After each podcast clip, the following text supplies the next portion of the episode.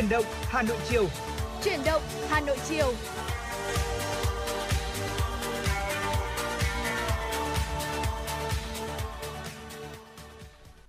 Tuấn Hiệp và Tuấn Anh xin được kính chào quý vị và các bạn. À, chào mừng quý vị và các bạn đã quay trở lại với chương trình Chuyển động Hà Nội chiều được phát sóng trên tần số FM 96 MHz của Đài Phát thanh và Truyền hình Hà Nội. Chương trình cũng đang được phát trực tuyến trên trang web hanoitv.vn. Vâng ạ, xin kính chào quý vị và tất cả các bạn. À, một lời cảm ơn à, chân thành nhất của Tuấn Hiệp và Tuấn Anh cùng chuyển động Hà Nội chiều ngày hôm nay xin được gửi tới tất cả các quý vị mà đang à, dành thời gian đón nghe chương trình của chúng tôi. Và quý vị thân mến, chương trình của chúng tôi có số điện thoại tổng đài 024 3773 6688 cùng với fanpage chuyển động Hà Nội FM 96. Đây sẽ là hai nơi để cho tất cả quý vị tính giả có thể là liên lạc trao đổi cùng với những người dẫn chương trình cũng như là cập nhật các tin tức mới nóng hot có hơn thế nữa thì nếu như quý vị thính giả mà có ờ, những món quà âm nhạc muốn gửi tặng bạn bè người thân của mình thì hãy nhớ là có hai cách thức để liên lạc với chương trình thông qua số điện thoại và thông qua trang fanpage trên nền tảng mạng xã hội Facebook quý vị nhé. Vâng ạ, và để mở đầu cho chương trình ngày hôm nay, xin mời quý vị hãy cùng uh, mở to volume của mình lên một chút để cùng thưởng thức giọng ca của ca sĩ Eric với ca khúc mang tên Yêu và Yêu.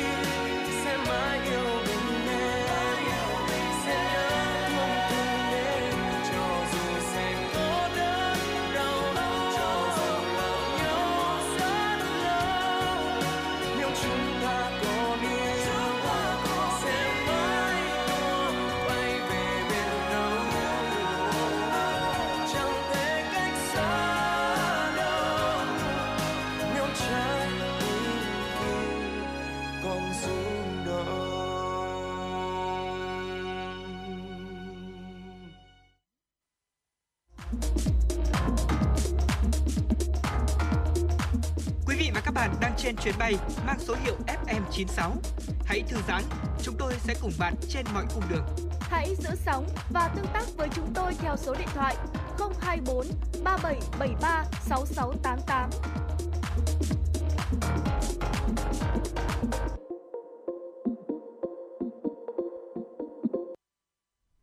Tiếp nối chương trình ngày hôm nay, xin mời quý vị cùng lắng nghe một số những tin tức đáng chú ý do phóng viên Kim Anh chuyển đến cho chương trình. Thưa quý vị, Thống đốc Ngân hàng Nhà nước Việt Nam Nguyễn Thị Hồng vừa ký ban hành thông tư quy định việc tổ chức tín dụng chi nhánh ngân hàng nước ngoài mua trái phiếu doanh nghiệp. Theo đó, một trong những nguyên tắc mua bán trái phiếu doanh nghiệp được đưa ra là tổ chức tín dụng chỉ được mua trái phiếu doanh nghiệp khi tổ chức tín dụng đó có tỷ lệ nợ xấu dưới 3% theo kỳ phân loại gần nhất theo quy định của Ngân hàng Nhà nước Việt Nam về phân loại tài sản có, mức trích, phương pháp trích, lập ừ, tự dự phòng rủi ro và việc sử dụng dự phòng để xử lý rủi ro trong hoạt động đối với tổ chức tín dụng trước thời điểm mua trái phiếu doanh nghiệp. Bên cạnh đó, tổ chức tín dụng chỉ được mua trái phiếu doanh nghiệp khi trái phiếu doanh nghiệp đáp ứng theo quy định. Mục đích sử dụng tiền thu từ phát hành trái phiếu của doanh nghiệp hợp pháp và phù hợp với phương án phát hành trái phiếu hoặc phương án sử dụng vốn, số tiền thu được từ đợt chào bán, đợt phát hành được phê duyệt theo quy định của pháp luật.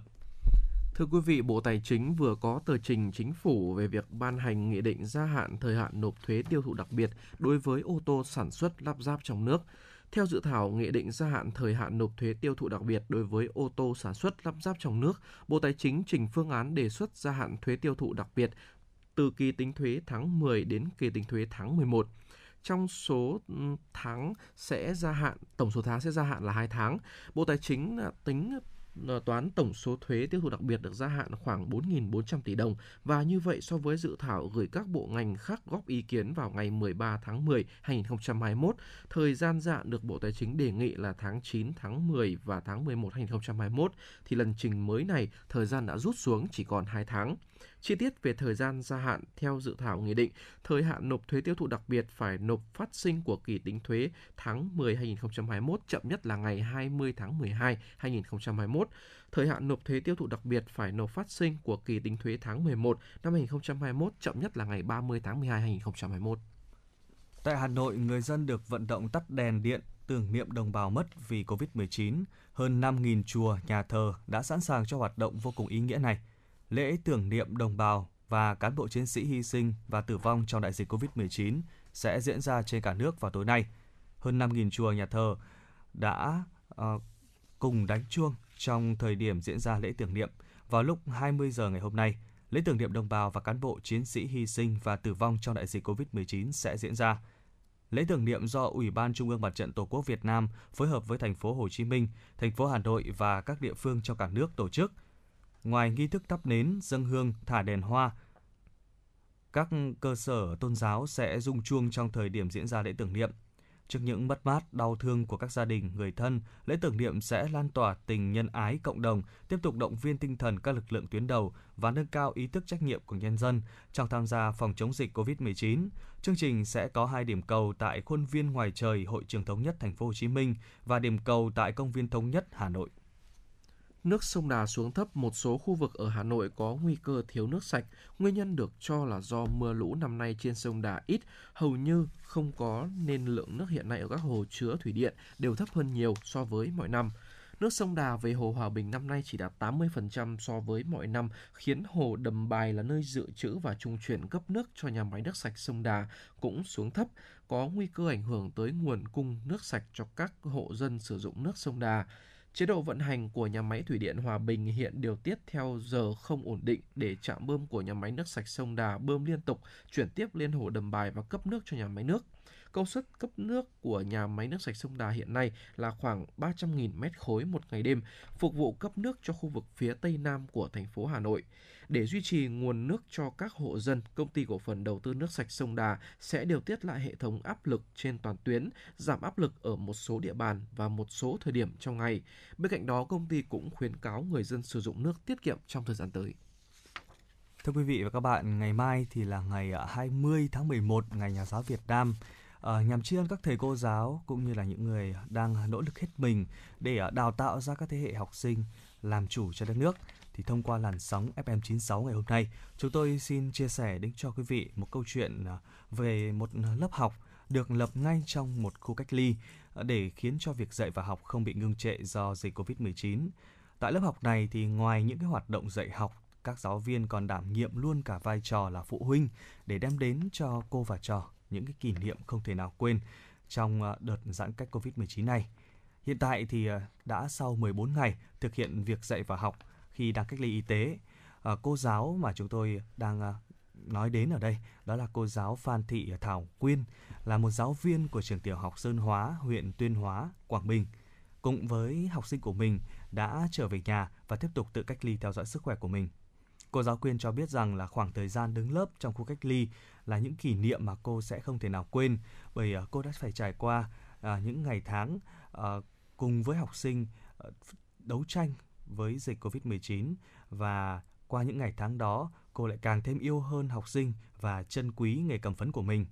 Trước đó thì cô Quyên cùng với 29 học sinh của mình phải đi cách ly uh, sau khi có một học sinh của lớp dương tính với SARS-CoV-2. Để đảm bảo chương trình cũng như là thực hiện phương châm tạm dừng đến trường nhưng không dừng việc học, uh, một lớp học đặc biệt đã được mở ngay trong khu cách ly tập trung của huyện Tuyên Hóa. Vâng ạ, à, thưa Tuấn Anh cũng như là quý vị thính giả, à, năm nay 2021 cũng là năm à, khá là đặc biệt đối với ngành giáo dục Việt Nam chúng ta. À, khi mà à, tất cả ngành giáo dục của chúng ta phải thực hiện trên hình thức trực tuyến, dạ. à, chứ không còn trực tuyến bởi vì à, chứ không còn trực tiếp bởi vì là dịch bệnh Covid-19. À, và cái ngày mà chúng ta để kỷ niệm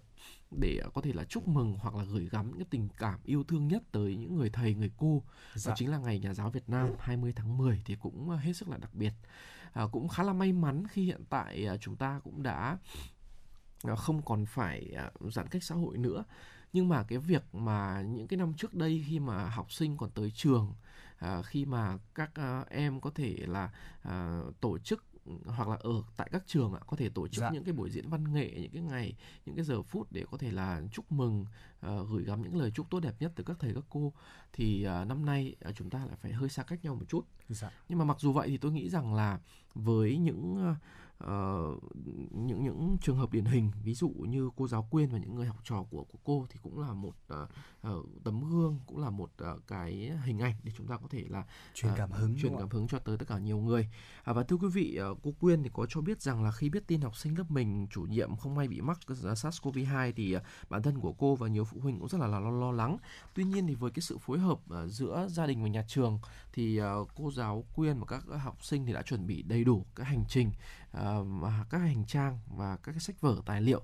để có thể là đi tập trung. À, theo như cô Quyên chia sẻ thì lớp được chia thành 2 ca nên là các cô phải lên lớp cả một ngày. Từ sáng sớm thì đã dậy để có thể là hướng dẫn rồi lo vệ sinh cá nhân, ăn sáng cho các học trò, rồi dẫn các em tới lớp để bắt đầu buổi học. À, rồi thì sau buổi học thì cô lại về về các uh, nơi uh, học của sinh viên ở để có thể là uh, chăm lo cho uh, miếng ăn giấc ngủ rồi thì là tắm giặt còn cũng có thể là trò chuyện với các em học sinh. Vâng, à, khó khăn lớn nhất mà cô Quyên gặp phải thì ờ, đó là học trò của cô là những học trò rất là còn nhỏ nên là nhớ người thân, à, lạ chỗ ngủ nên là thường hay quấy khóc. Các cô thì phải thay phiên nhau động viên và chăm lo học trò từ à, miếng ăn đến giấc ngủ. Cùng với đó là có sự hỗ trợ của một số phụ huynh à, cùng cách ly tập trung cho nên là việc chăm lo sinh hoạt học tập của, của các cháu thì đã được thực hiện tốt. À, cô Quyên có chia sẻ rằng là có nhiều cháu nhớ nhà và cứ khóc mãi khiến cho cô giáo cũng khóc theo Ờ, à, cô thì thương các em và tìm mọi cách dỗ dành học trò ở bên cạnh động viên các em. À, sau mấy ngày cách ly và được lên lớp học tập cùng với cô thì các em cũng đã quen dần cũng như là vui vẻ hơn. Bản thân cô Quyên thì cũng rất là vui vì đã hoàn thành tốt nhiệm vụ giảng dạy cũng như là chăm lo được cho các em học sinh trong thời điểm cách ly của mình. À, phải cùng trò đi cách ly thì cô Quyên cũng không ngừng lo lắng cho những đứa con nhỏ của mình. À, chỉ mới 2 tuổi thôi đã phải vắng mẹ dài ngày thương con nhưng mà cô cũng đành nén lòng để hoàn thành tốt việc dạy học và chăm sóc à, 29 người con khác. Những lúc nhớ con nhỏ thì cô Thảo Quyên à, đành lục lại những tấm ảnh hoặc là gọi video call cho con, nhưng mà cũng chỉ dám gọi để gặp con vào ban ngày mà thôi, bởi vì sợ buổi tối là con thấy tiếng mẹ thì lại khóc và không ngủ được à, để được chăm sóc ừ, để được con được chăm sóc tốt khi mà mẹ vắng nhà thì ở chồng của cô Quyên cũng đã phải tạm xin nghỉ việc để ở nhà cùng với con. Vâng ạ và thưa quý vị với ờ, sự động viên, ờ, sự hỗ trợ từ phía chính gia đình của cô thì cùng với đó là còn có cả đồng nghiệp cũng như là các phụ huynh học sinh nữa thì cô giáo Phan Thị Thảo Quyên đã có thể là chăm lo trọn vẹn cho 29 người học trò suốt trong vòng thời gian cách ly là 14 ngày và hoàn thành các chương trình học một cách rất là đầy đủ. Và được biết thì với những cái đóng góp của mình thì cô giáo Quyên cũng đã được Ủy ban nhân dân huyện Tuyên Hóa à, tặng giấy khen. À, cùng với đó thì có một lớp học đặc biệt ở trong khu cách ly khác cũng vừa được hình thành ở trong khu cách ly của huyện Tuyên Hóa, nơi mà có tình hình dịch bệnh diễn biến à, khá là phức tạp ạ. À, theo đó thì có 4 giáo viên trường tiểu học Đồng Hóa huyện Tuyên Hóa cùng với 26 học trò lớp ờ, 5B thì là F1 phải đi cách ly tập trung nhưng mà à, khi mà đi cách ly thì cả thầy cả cô cả trò đều vẫn là hăng say dạy và học ở trong khu cách ly này. À, cô giáo Cao Thị Kim Oanh là người đứng lớp ở trong khu cách ly thì có cho biết rằng là vượt qua những cái hoang mang lo lắng ban đầu thì cả cô và trò rất là hăng hái dạy và học ở trong khu cách ly. Và trong suốt thời gian tới thì các ờ, giáo viên sẽ đảm nhiệm thêm các vai trò uh, như là những người phụ huynh của các em để có thể là chăm lo tốt cho các em học sinh. Vâng, à, cô Oanh thì cũng cho biết thêm rằng là khi mới vào uh, một số em còn khóc vì là nhớ nhà. Nhưng mà à, khi mà lên lớp thì các em đã vui vẻ và chăm chỉ học bài cả cô cả trò cùng nhau nỗ lực thi đua dạy và học ở ngay trong khu cách ly à, giúp cho học trò có thể theo kịp cái chương trình cũng như là đỡ nhớ nhà và hơn hết nữa là cùng chung tay để à, có thể đẩy lùi dịch bệnh Covid-19. Và thưa quý vị, trong thời gian dịch bệnh diễn biến phức tạp như thế này, những lớp học đặc biệt đã giúp việc học không bị ngưng trệ này. Thời gian cách ly cũng không còn trở nên quá nhàm chán, à, nhất là đối với các em nhỏ mà ờ, ngoài ra cái thời gian này lại còn mang đến những kiến thức và trở thành những kỷ niệm khó quên của cả giáo viên và học sinh.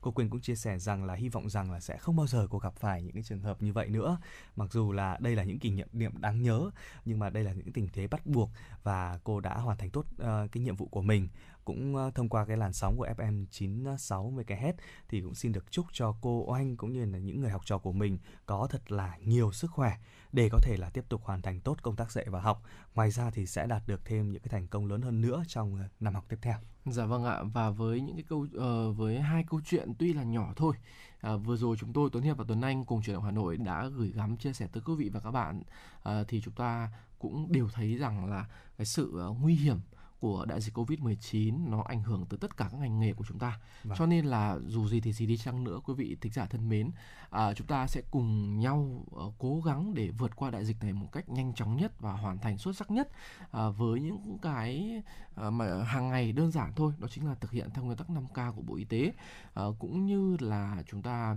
ờ, luôn luôn là cố gắng ở nhà để hoặc là khi mà chúng ta có cơ hội thì chúng ta hãy cố gắng là chăm sóc sức khỏe của mình thật tốt để làm sao cho chúng ta có thể để cơ thể của chúng ta khỏe mạnh hơn thế nữa là khi mà đã tiêm đầy đủ vaccine rồi thì uh, chúng ta sẽ có thể uh, ngăn chặn cái dịch bệnh này một cách sớm nhất. Dạ vâng ạ. Uh, ngoài cái việc là chúng ta có những cái công tác dạy và học trong khu cách ly thì như anh Tuấn Hiệp cũng đã vừa mới nói ở đầu chương trình là năm nay các thầy cô giáo cũng như các em học sinh đã phải đối mặt với việc là chúng ta phải uh, dạy học online dạ và vâng. khi dạy học online như thế thì đã xảy ra rất là nhiều những cái trường hợp rất là nhiều những khó khăn mà cần cả những phía phụ huynh và học sinh cũng kết hợp lại để giúp cho cô trò hoàn thành tốt cái việc học tập trong năm 2021 này. Uh, trong cái cái tinh thần là tất cả đều phải học tập và làm việc online thì uh, ngay sau đây chúng tôi cũng rất là mong muốn chia sẻ cho quý vị uh, một trong những cái ca khúc mới được sáng tác thôi dạ vâng. của uh, tác giả là hai bố con nhà sâu là hai um, uh, bố con đang rất là hot trên mạng xã hội với những cái ca khúc uh,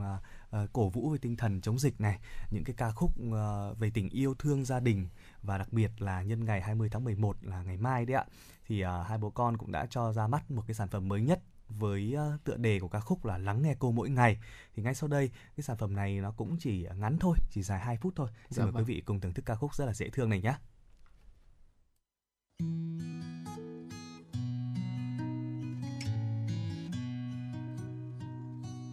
Giọng của cô nghe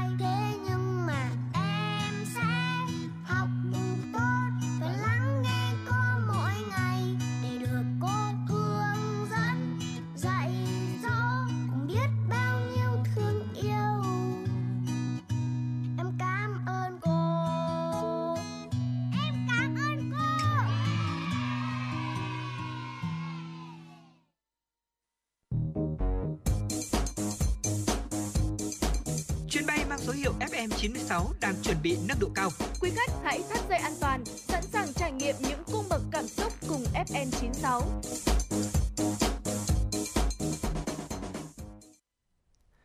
Quý vị và các bạn vừa được lắng nghe ca khúc uh, Lắng nghe câu mỗi ngày với sự thể hiện của bố con sâu. Uh, chia sẻ một chút về tác giả của ca khúc này thì anh uh, Lê Xuân Đức là uh, bố của sâu ấy ạ, Dạ là vâng. một chủ của một fanpage uh, cũng như là một kênh YouTube đang có hàng uh, nghìn lượt theo dõi và anh cũng đã có rất là nhiều các tác phẩm mà như Tuấn Anh vừa chia sẻ vừa rồi. Thì uh, thông qua cái bài hát này thì anh cũng có chia sẻ rằng là uh, trước khi sáng tác bài hát thì anh cũng đã có dịp trò chuyện với các thầy cô uh, về những cái khó khăn trong việc dạy học online. Ờ, trông rất là đơn giản như vậy thôi nhưng mà thật sự là các thầy cô đã phải đối mặt với rất nhiều khó khăn. Các thầy cô thì đã phải thay đổi à, toàn bộ phương pháp dạy học này và tiếp cận và thậm chí là thay đổi cả những giáo án của mình nữa rồi lại phải tự mầy mò các web học tập của nước ngoài để có những cái tư liệu học tập online hấp dẫn hơn cho các em. À, hàng loạt những cái vấn đề về đường truyền này thiết bị cũng như là không được à, nắm tay và chỉ việc cho nên là học sinh phải trông cậy hoàn toàn vào phụ huynh để hỗ trợ. Cũng không thể rèn luyện cho học sinh những cái quy tắc cơ bản khi mà vào lớp mới Ờ, giống như là việc chúng ta học trực tiếp à, cũng có nhiều phụ huynh là không hiểu được những khó khăn ấy nên là thường xuyên can thiệp sâu vào việc dạy học của cô và trò à, đưa ra những ý kiến trái chiều. Nên là nhiều phụ huynh ở bên cạnh nhắc bài cho con à, đã có những cái hành động như là cáu gắt hay là quát mắng con thậm chí là à, đút cho con ăn ngay trong giờ học. Đấy là những cái khó khăn mà các thầy cô đã phải à, à, gặp phải. Dạ vâng cũng như là cái bài hát này nó cũng rất là đơn giản mộc mạc như vậy thôi nhưng mà nó nói lên rằng là uh, cái cái sự cảm ơn cái tấm lòng của những cái học sinh gửi tặng cho các thầy cô giáo như ngày 20 tháng 10. Dạ vâng ạ và chúng tôi cũng hy vọng rằng thì với những cái giai điệu uh, rất là dễ thương như thế này và một bài hát rất mới mới ra được uh, ra video khoảng uh, 3 ngày nay thôi thì hy vọng rằng nó sẽ là một cái món quà uh, tinh thần nho nhỏ để gửi tới tất cả các uh, những uh, người cô người thầy đang ngày đêm miệt mài ờ, vun vén từng con chữ để có thể là ờ, trồng nên những cái lớp người lớp các em nhỏ mới đây ờ, lớp những cái mầm, mầm non của đất nước đấy ạ. Dạ. À, và xin được ờ, kính chúc cho tất cả những người thầy người cô sẽ có thật nhiều sức khỏe nhiều niềm vui trong cuộc sống. À, và tiếp nối chương trình chủ động Hà Nội ở buổi chiều ngày hôm nay xin mời quý vị thính giả cùng đón nghe các tin tức mà phóng viên Kim Anh của chương trình vừa thực hiện. À, thưa quý vị ngân hàng nhà nước Việt Nam vừa ký quyết định chấp thuận triển khai thí điểm dùng tài khoản viễn thông thanh toán cho các hàng hóa dịch vụ có giá trị nhỏ là mobile money cho tổng công ty viễn thông Mobifone và như vậy thì Mobifone đã được phép triển khai thí điểm cung cấp dịch vụ mobile money trên phạm vi toàn quốc Thời gian thí điểm đến ngày 18 tháng 11 2023. Dịch vụ Mobile Money cho phép khách hàng dùng khoản à, tài khoản viễn thông để thực hiện nhiều các giao dịch khác như là thanh toán cho các hàng hóa dịch vụ có giá trị nhỏ, chuyển tiền, nạp rút tiền trực tiếp tại hệ thống cửa hàng, điểm giao dịch rộng khắp trên toàn quốc của Mobifone mà không yêu cầu phải có tài khoản ngân hàng, không yêu cầu phải sử dụng điện thoại thông minh, không cần kết nối với internet. Giai đoạn đầu thì Mobifone sẽ triển khai cung cấp dịch vụ trên hệ thống hơn 600 cửa hàng các điểm giao dịch của Mobifone trên toàn quốc. Sau đó sẽ tiếp tục mở rộng ra toàn bộ hệ thống hơn 10.000 điểm giao dịch của các đối tác và các đại lý. Thưa quý vị, GoCar mở rộng dịch vụ tại thành phố Hồ Chí Minh, trang bị chống khuẩn X3 GoCar Protect mang đến 3 lớp chống khuẩn X3 giúp ngăn chặn sự lây lan của virus và thứ nhất thì tất cả các đối tác tài xế của GoCar đều được ờ, đảm bảo đã tiêm đủ hai mũi vaccine COVID-19. Thứ hai là tất cả các xe GoCar Protect đều được trang bị dung dịch khử khuẩn và tấm chắn bảo vệ trong ờ, suốt ngăn cách giữa tài xế và hành khách. Đặc biệt là Gojek cho biết rằng ờ, lớp thứ ba này là máy lọc không khí Sharp có thể vô hiệu hóa tới 99,4% virus trong không khí. GoCar thì là dịch vụ gọi xe ô tô công nghệ đầu tiên tại Việt Nam hiện nay, trang bị đồng bộ máy lọc không khí trong xe. Tất cả các thông tin về tình trạng tiêm vaccine của tài xế cũng như là các trang bị phòng chống dịch chống khuẩn X3 của GoCar Protect sẽ được hiển thị trên ứng dụng Gojek khi mà người dùng đặt chuyến GoCar. À, bên cạnh thông tin về việc tài xế đã tham gia đào tạo tập huấn về các tiêu chuẩn phòng chống dịch, Gojek dự kiến sẽ sớm mở rộng dịch vụ GoCar tại Hà Nội và sẽ triển khai thêm nhiều dòng dịch vụ khác bên cạnh GoCar Protect khi mà tình hình dịch bệnh COVID-19 giảm nhẹ. Thưa quý vị, trong vòng chưa đầy 2 tuần trở lại đây, giá xi măng đã tăng thêm 80 đến 100 000 đồng một tấn, thép cũng nhích thêm 200 đến 860 000 đồng một tấn so với đầu tháng 10. Một số chuyên gia nhận định phần lớn các doanh nghiệp xây dựng ký hợp đồng cố định ờ, không điều chỉnh được giá thầu nên hoạt động xây dựng đang tiếp tục gặp rất nhiều khó khăn trong quý 4 này. Khảo sát cho thấy từ những doanh nghiệp nhỏ và vừa thi công chỉ vài công trình nhà phố biệt thự cũng đã ghi nhận chi phí tăng đáng kể. Còn tại các doanh nghiệp lớn với những công trình thi công kéo dài cả năm, việc điều chỉnh giá thầu là rất khó nên bắt buộc phải cắt giảm lợi nhuận hoặc là thậm chí là bù lỗ để hoàn thành cho công trình. Theo báo cáo của Bộ Xây dựng, chỉ số giá xây dựng trong 9 tháng đầu năm nay đã tăng hơn 3,6% so với cùng kỳ. Trong khi đó, vật liệu xây dựng được uh, dự báo tiếp tục có xu hướng tăng trong những ngày cuối năm theo tính chu kỳ. Điều này thì không chỉ tác động tới các tiến độ của công trình mà nó còn ảnh hưởng đến khả năng nhận thầu của những dự án mới. Mới đây Apple đã tuyên bố cho phép người dùng được tự sửa chữa các sản phẩm của hãng như iPhone và MacBook thay vì mang chúng đến các trung tâm bảo hành. Đây là một quyết định chưa từng có tiền lệ của Apple và đặc biệt là khi các sản phẩm của hãng được đánh giá là khó sửa chữa đối với các kỹ thuật viên chưa có nhiều kiến thức và kinh nghiệm trong việc sửa chữa các thiết bị điện tử. Thông báo của Apple được đưa ra sau khi mà Ủy ban Thương mại Liên bang FTC cho biết sẽ thực thi các luật liên quan đến quyền được sửa chữa vào tháng 7 năm 2021. Theo quyền này, người dùng có thể tự sửa thiết bị của mình mà không phải trả phí cho công ty sản xuất thiết bị. Trước đó, Tổng thống Mỹ Joe Biden đã ký một sắc lệnh hành pháp nhằm thúc đẩy cạnh tranh, trong đó bao gồm các điều khoản về quyền được sửa chữa. Theo thông báo của Apple, dịch vụ tự sửa chữa mang tên là Self Service Repair dự kiến sẽ được triển khai đầu tiên tại Mỹ vào năm 2022 và sẽ được mở rộng tại các quốc gia sau đó.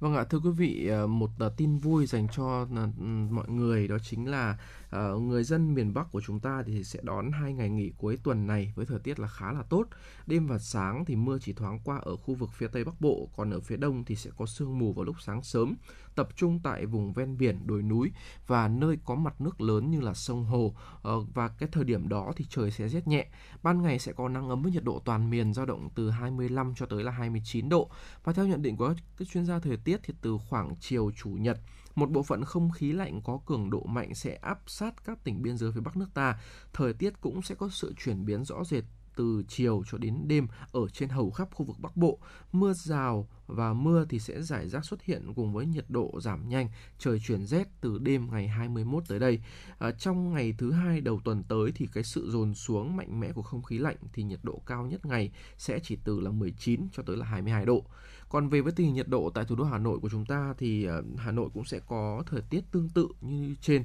Ờ, mưa thì hầu như là không xảy ra, đêm và sáng sớm trời lạnh với nhiệt độ thấp nhất trong khoảng từ ờ, 20 cho tới là 22 độ, kèm theo đó là sương mù nhẹ. Còn về trưa chiều nắng lên sẽ xua màn sương tan nhanh, nhiệt độ tăng dần lên và đạt mức là từ 26 cho tới 28 độ vào trong ngày mai. và thưa quý vị, tiếp theo chương trình xin mời quý vị sẽ cùng lắng nghe một ca khúc uh, do yêu cầu âm nhạc của uh, một uh, vị thính giả có đuôi số là 585 à, ca khúc uh, mang tên là Điều giản dị với giọng ca của ca sĩ Ngọc Anh. Xin mời quý vị cùng thưởng thức.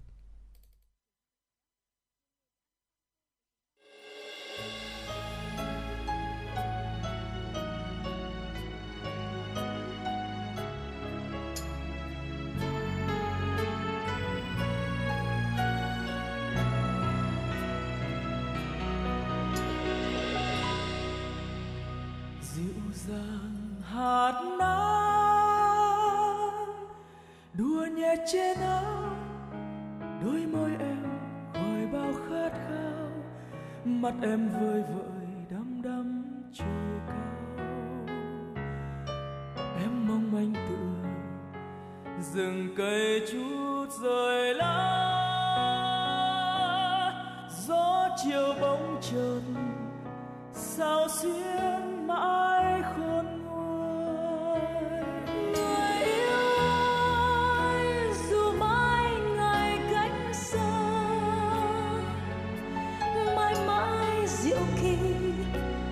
tình yêu chúng ta. Và ta biết một điều thật giản dị. Càng xa anh, em càng thấy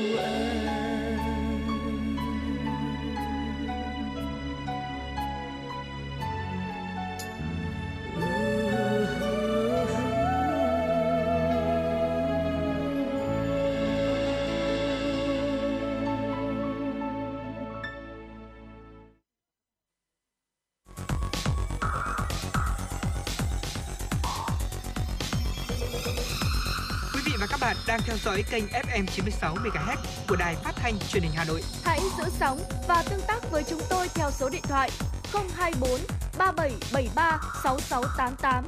FM 96 đồng hành trên mọi nẻo đường. đường.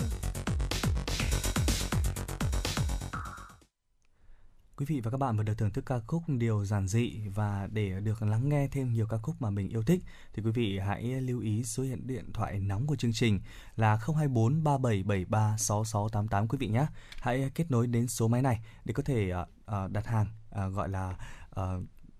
yêu cầu những uh, bài hát mà mình uh,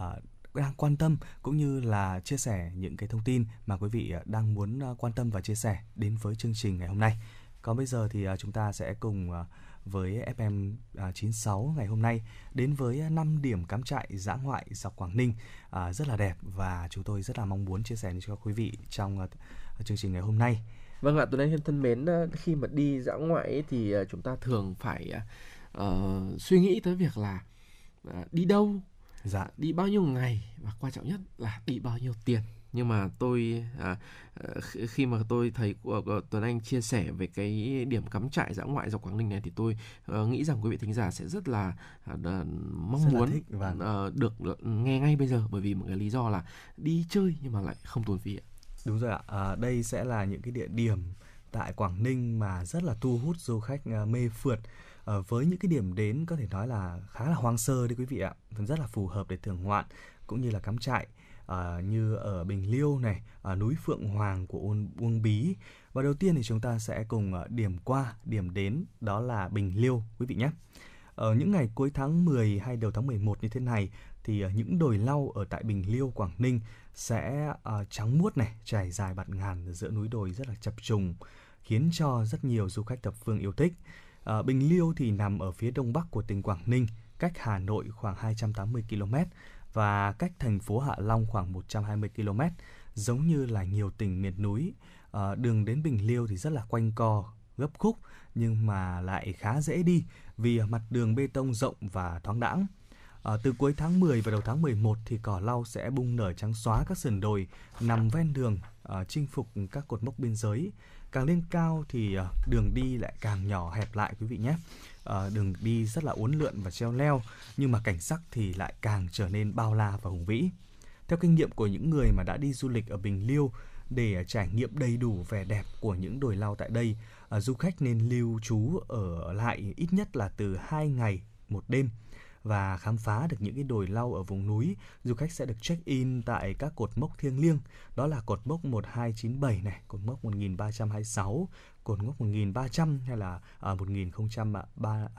À, ở trong đó thử thách lớn nhất dành cho du khách đó là chinh phục cột mốc số 1305, nơi có vị trí cao nhất. Để đến được đó thì du khách sẽ phải à, đi bộ một đoạn đường khá là dài và dốc,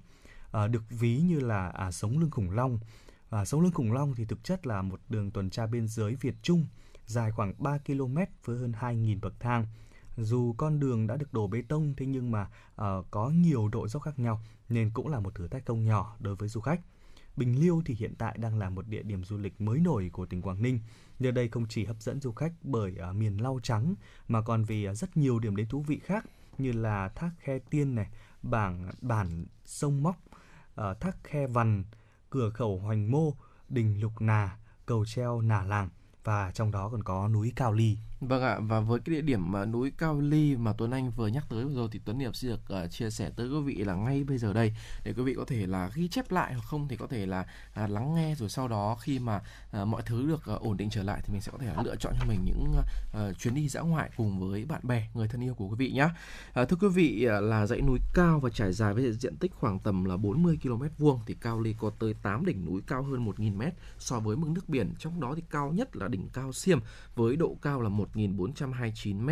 Nơi, nơi đây thì có tài nguyên ờ, rừng phong phú là khu vực rừng phòng hộ đầu nguồn nên khí hậu rất trong lành và mát mẻ. Nhiệt độ trung bình của núi Cao Ly thấp hơn ở thị trấn Bình Liêu khoảng 4 độ C, thấp hơn thành phố Hạ Long và khoảng 6 độ C. Một số địa điểm núi có khoảng ờ, 1 phần 3 số ngày trong năm ở đây là mây mù bao phủ nên cảnh quan rất rất là đa dạng và nơi đây săn mây thì là một nơi cực kỳ là lý tưởng à, du khách có thể cắm trại này thưởng thức tiệc ngoài trời ở ngay dưới chân núi Cao Ly với địa hình khá là bằng phẳng. À, còn thì buổi sáng sớm từ cái nơi mà quý vị cắm trại thì quý vị có thể mất khoảng à, 40 phút để leo lên đỉnh núi Cao Ly. Dọc ở trên đường leo, thi thoảng du khách sẽ bắt gặp những cái đường mây uh,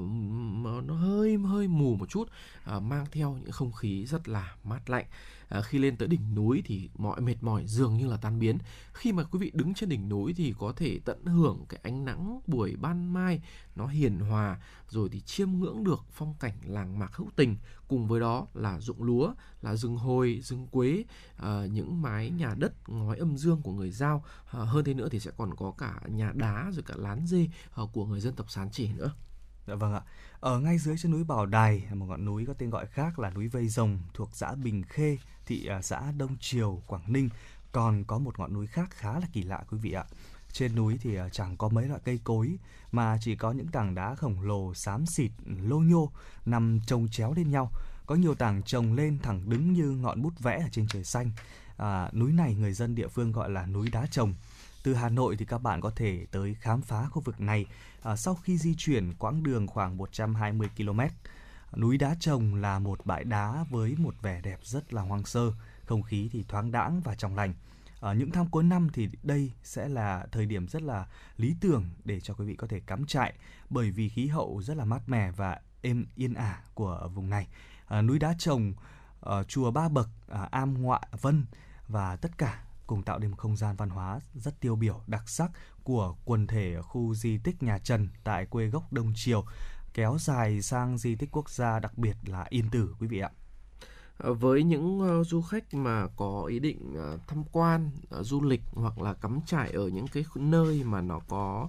uh, dốc cao nó có rừng thông đồi cỏ thì núi Phượng Hoàng ở Uông Bí sẽ là một lựa chọn dành cho quý vị. À, dãy núi Phượng Hoàng thuộc phường Bắc Sơn, cách trung tâm thành phố Uông Bí khoảng 8 cây số, cách thành phố Hạ Long khoảng 50 cây và cách Hà Nội vào chừng khoảng là 135 cây. À, dãy núi thì có độ cao là 455 m nên là thời tiết khá là mát mẻ. Buổi sáng thì ở nơi đây sẽ có sương răng kín lối. À, ở,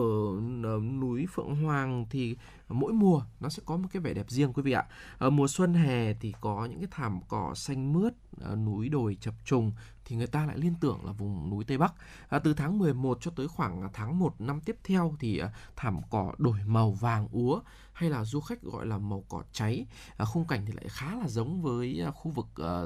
cao nguyên Đà Lạt Lâm Đồng. À, đường leo bộ tới Phượng Hoàng thì nó không quá khó, tuy nhiên như tôi đã vừa nói ạ, những quý vị mà thích à, dốc cao rồi thì đường đá thì có thể là lựa chọn tới đây. À, nhưng mà quý vị cần phải chú ý là nên đi giày và mặc quần áo gọn nhẹ nhé. Và khi đi cắm trại du khách cần cẩn trọng nếu mà sử dụng lửa, bởi vì đặc biệt là vào mùa cỏ khô thì để mà không gây ra cháy rừng và sau khi mà tham quan thì quý vị nên mang theo rác thải xuống núi để có thể là bảo vệ được cái cảnh quan thiên nhiên hoang sơ ở khu vực này. À, thời điểm đẹp nhất để tới với núi Phượng Hoàng là những cái ừ, ngày tháng cuối năm khi mà thời tiết nó chưa quá lạnh, cỏ đã đổi màu và trời thì xanh trong. À, du khách tới đây thì có thể là cắm trại này, chụp ảnh với đồng cỏ, với rừng thông và từ ngọn núi thì có thể kết hợp tham quan thêm là núi Bình Hương, cách đó vào khoảng à, 10 cây số và tới với Yên Tử là cách khoảng tầm 12 cây. Nói về núi Bình Hương thì đây là một dãy núi nằm tại ờ, phường Vành Danh, à, thuộc Vàng Danh, thuộc thành phố Uông Bí, tỉnh Quảng Ninh. Bình Hương thì có độ cao là 470 m, kéo dài 3 km, nằm cách trung tâm thành phố Uông Bí 10 km, cách thành phố Hạ Long khoảng 50 km và Hà Nội là vào khoảng 130 km. À, khám phá Bình Hương vào dịp cuối năm thì cũng là một thời điểm rất là lý tưởng bởi ở thời tiết chưa quá lạnh và nhiều nắng nhưng mà lại mát mẻ, không khí thì trong veo và bạn thì sẽ được phóng tầm mắt nhìn ờ, ngắm núi non chập trùng với những vạt cỏ vào mùa khô cháy. À, hai khoảng thời gian đẹp nhất để có thể khám phá Bình Hương đó là bình minh và hoàng hôn. Nếu mà quý vị định đón bình minh thì quý vị nên xuất phát từ chân núi vào lúc 5 giờ sáng quý vị nhé. May mắn rằng là các bạn sẽ có thể là thấy biển mây nhẹ nhàng ở trong làn sương sớm. Còn ngắm hoàng hôn thì các bạn hãy đi từ ờ, 15 giờ tức là 3 giờ chiều là hợp lý nhất. Ở Bình Hương thì các bạn có thể là dã ngoại cắm trại cùng với bạn bè người thân. À, giá thuê lều trại ở đây là khoảng từ 250.000 đồng đến 700.000 đồng một ngày, à, tùy vào sức chứa của lều. Còn hiện thì trên đỉnh núi còn có cả dịch vụ bán gà nướng với giá là 300.000 đồng một con, cộng với là cơm nắm với giá là 10.000 đồng một suất. À, nghe thôi là đã thấy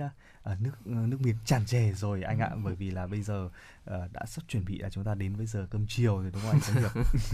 Tuấn Anh là có một trí tưởng tượng phong phú đấy ạ và thưa quý vị với những cái gợi ý vừa rồi của chúng tôi ở chủ động Hà Nội buổi chiều ngày hôm nay à, thì hy vọng rằng à, quý vị đã có thêm được cho mình một số các cái địa điểm để quý vị có thể lựa chọn sau khi mà tình hình dịch bệnh à, bớt căng thẳng hơn mọi thứ trở nên bình thường hơn à, thì quý vị có thể là tới với những cái ờ, nơi mà có khung cảnh tuyệt vời như vừa rồi như mà những quý vị đã từng đón nghe với à, những cái địa điểm ở núi cao để có thể là tới với đó du lịch cắm trại cùng với bạn bè và người thân yêu của mình. Và còn bây giờ thì uh, chúng tôi Tuấn Hiệp uh, Tuấn Anh cùng với truyền đạo Hà Nội buổi chiều ngày hôm nay sẽ xin gửi tới quý vị và các bạn uh, một nhạc phẩm được thể hiện bởi Đào Bá Lộc ca khúc với tựa đề đơn phương. Và quý vị đừng chuyển kênh sóng nhé chúng tôi sẽ quay trở lại ngay.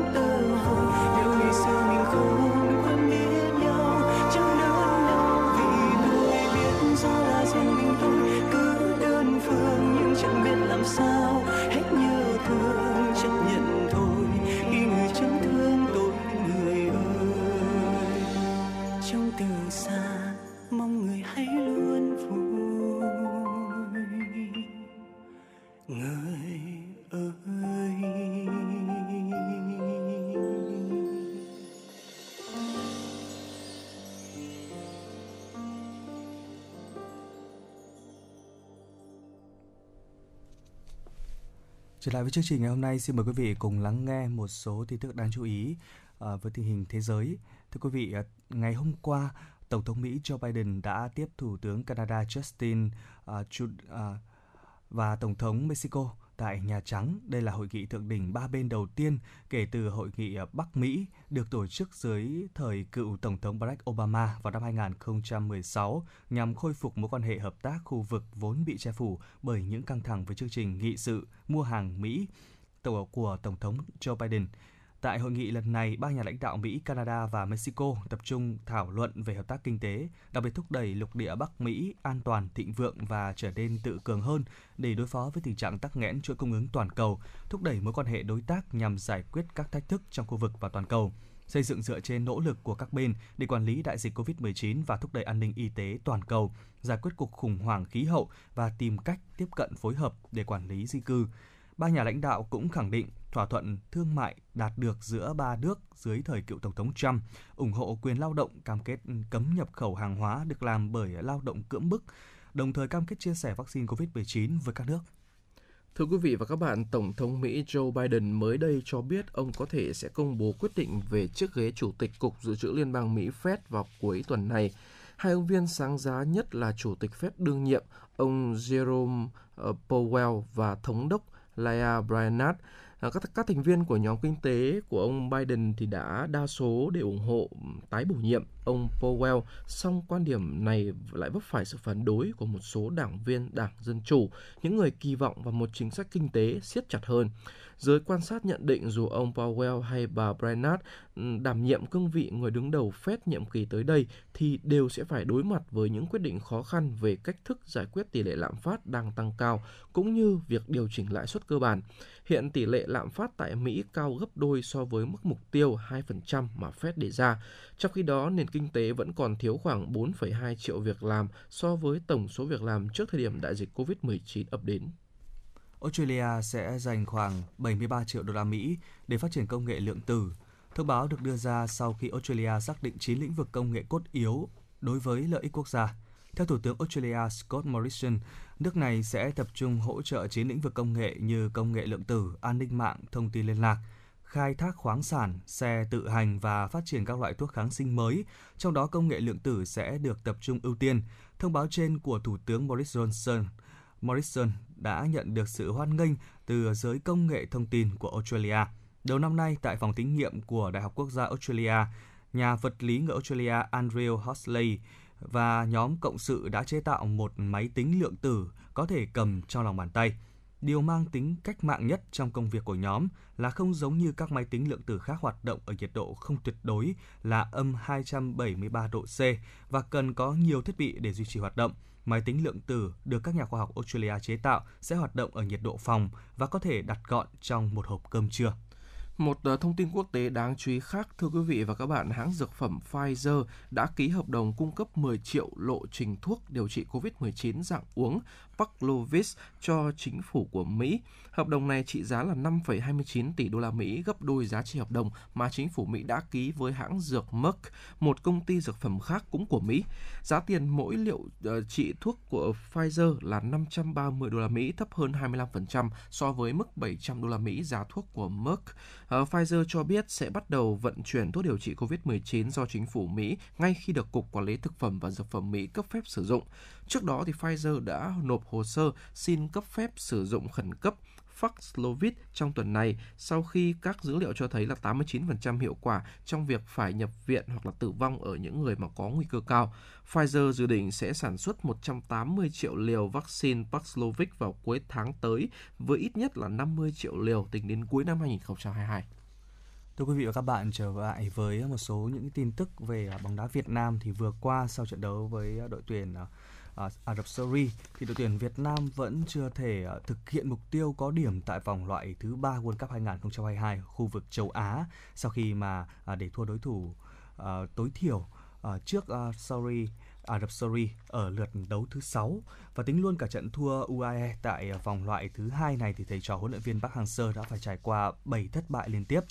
À, thất bại trước à, Ả Rập Saudi là trận thứ ba liên tiếp mà đội tuyển Việt Nam có thể nói là trắng tay tại Mỹ Đình và hàng công của những ngôi sao vàng vẫn chưa thể ghi được bàn thắng nào trên sân tại à, vòng loại thứ ba World Cup 2022. À, ờ, các ừ, tuy tuy nhiên rằng thì các cổ động viên đều à, cho rằng các cầu thủ áo đỏ đã nỗ lực rất là nhiều rồi. Vâng ạ, sau chú trận không tốt ở lượt đi thì kết quả trên sân Mỹ Đình mới đây thì cũng không phải là cái điều quá bất ngờ bởi vì à, đơn giản thôi, Việt Nam chúng ta đã bước vào vòng loại thứ ba World Cup là nơi mà hội tụ của những đội bóng đá mạnh nhất khu vực châu Á rồi. Thế nên là chúng ta gặp phải các cái đối thủ chúng ta ở trong cái bảng đấu mà có các cái đối thủ mà vượt trội về cái đẳng cấp so với thực lực của đội tuyển Việt Nam. Và người hâm mộ thì khó có thể đòi hỏi nhiều hơn các cầu thủ vì họ đã cố gắng hết sức rồi. Và đó cũng là điều mà chính người thầy huấn luyện viên trưởng Park Hang-seo lặp đi lặp lại rất nhiều lần ở trong buổi họp báo sau trận đấu uh, mà chúng ta đã thất bại. Uh, thầy có nói rằng là nói gì nói lại đi chăng nữa thì lại thành là nói đi nói lại. Tuy nhiên là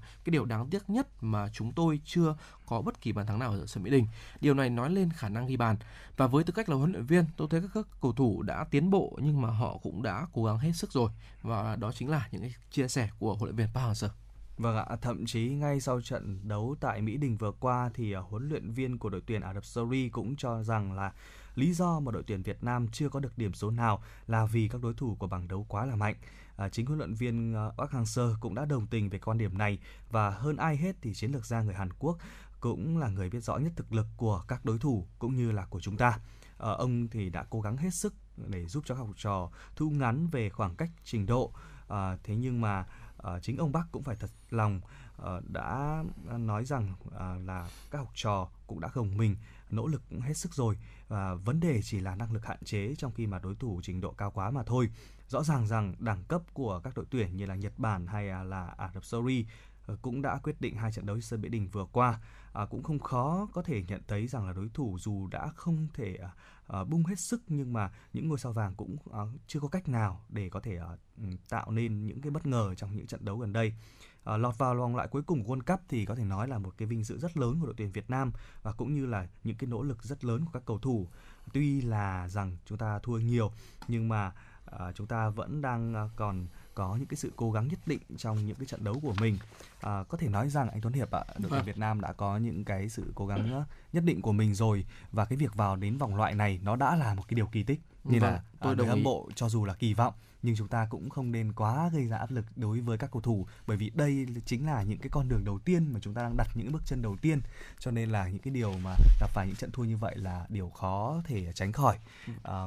Vâng, tôi đồng ý với ý kiến của uh, Tuấn Anh và cũng uh, tôi cũng muốn gửi một cái lời chúc tốt đẹp nhất tới đội tuyển Việt Nam cũng như là thầy uh, Park Hang-seo. Chúng ta sẽ giữ vững tinh thần chiến đấu hết mình của tuyển Việt Nam cũng như là đừng để bị quá áp lực khi mà dạ. chúng ta gặp phải các trận thua để mà hơn thế nữa. Mình sắp tới đây thì tháng 12 mình sẽ còn có giải bóng đá AFF Suzuki Cup. Thế nên là toàn đội tôi mong rằng một người một cái xin được gửi một lời chúc nho nhỏ thôi tới toàn thể đội tuyển Việt Nam chúng ta cùng với ban huấn luyện sẽ có Ờ, Ờ, những cái chiến thuật hiệu quả ờ, và luôn luôn là ờ, vững lòng trước các cái đối thủ mà chúng ta sẽ gặp phải trong giải thi đấu của Đông Nam Á. Và còn bây giờ thì xin mời quý vị thính giả trước khi những thông tin tiếp theo, những tin tức cũng như là những phóng sự tiếp theo của chúng tôi, thì quý vị hãy cùng đón nghe âm nhạc, quý vị nhé.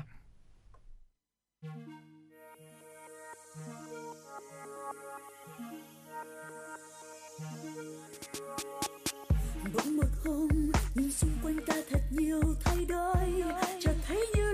rơi những gì? Nghĩ lại,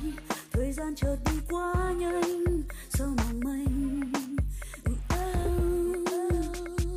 Có những khi ta thầm ước mong sao ta lại vẫn được mãi gọi yêu là bông dẫu biết rằng chẳng thế nào, rồi bỗng chốc ta lại thấy buồn. Ngây thơ ơi, đừng trôi quá nhanh. Bông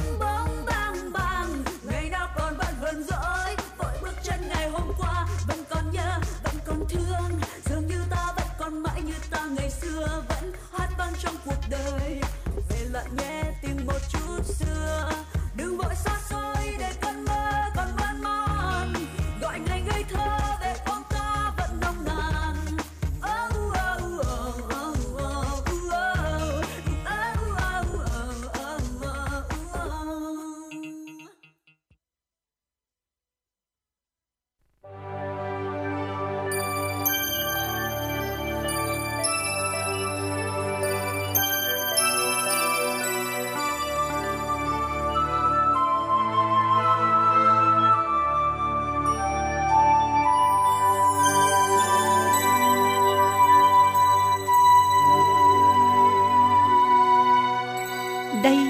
là Đài Phát thanh và Truyền hình Hà Nội.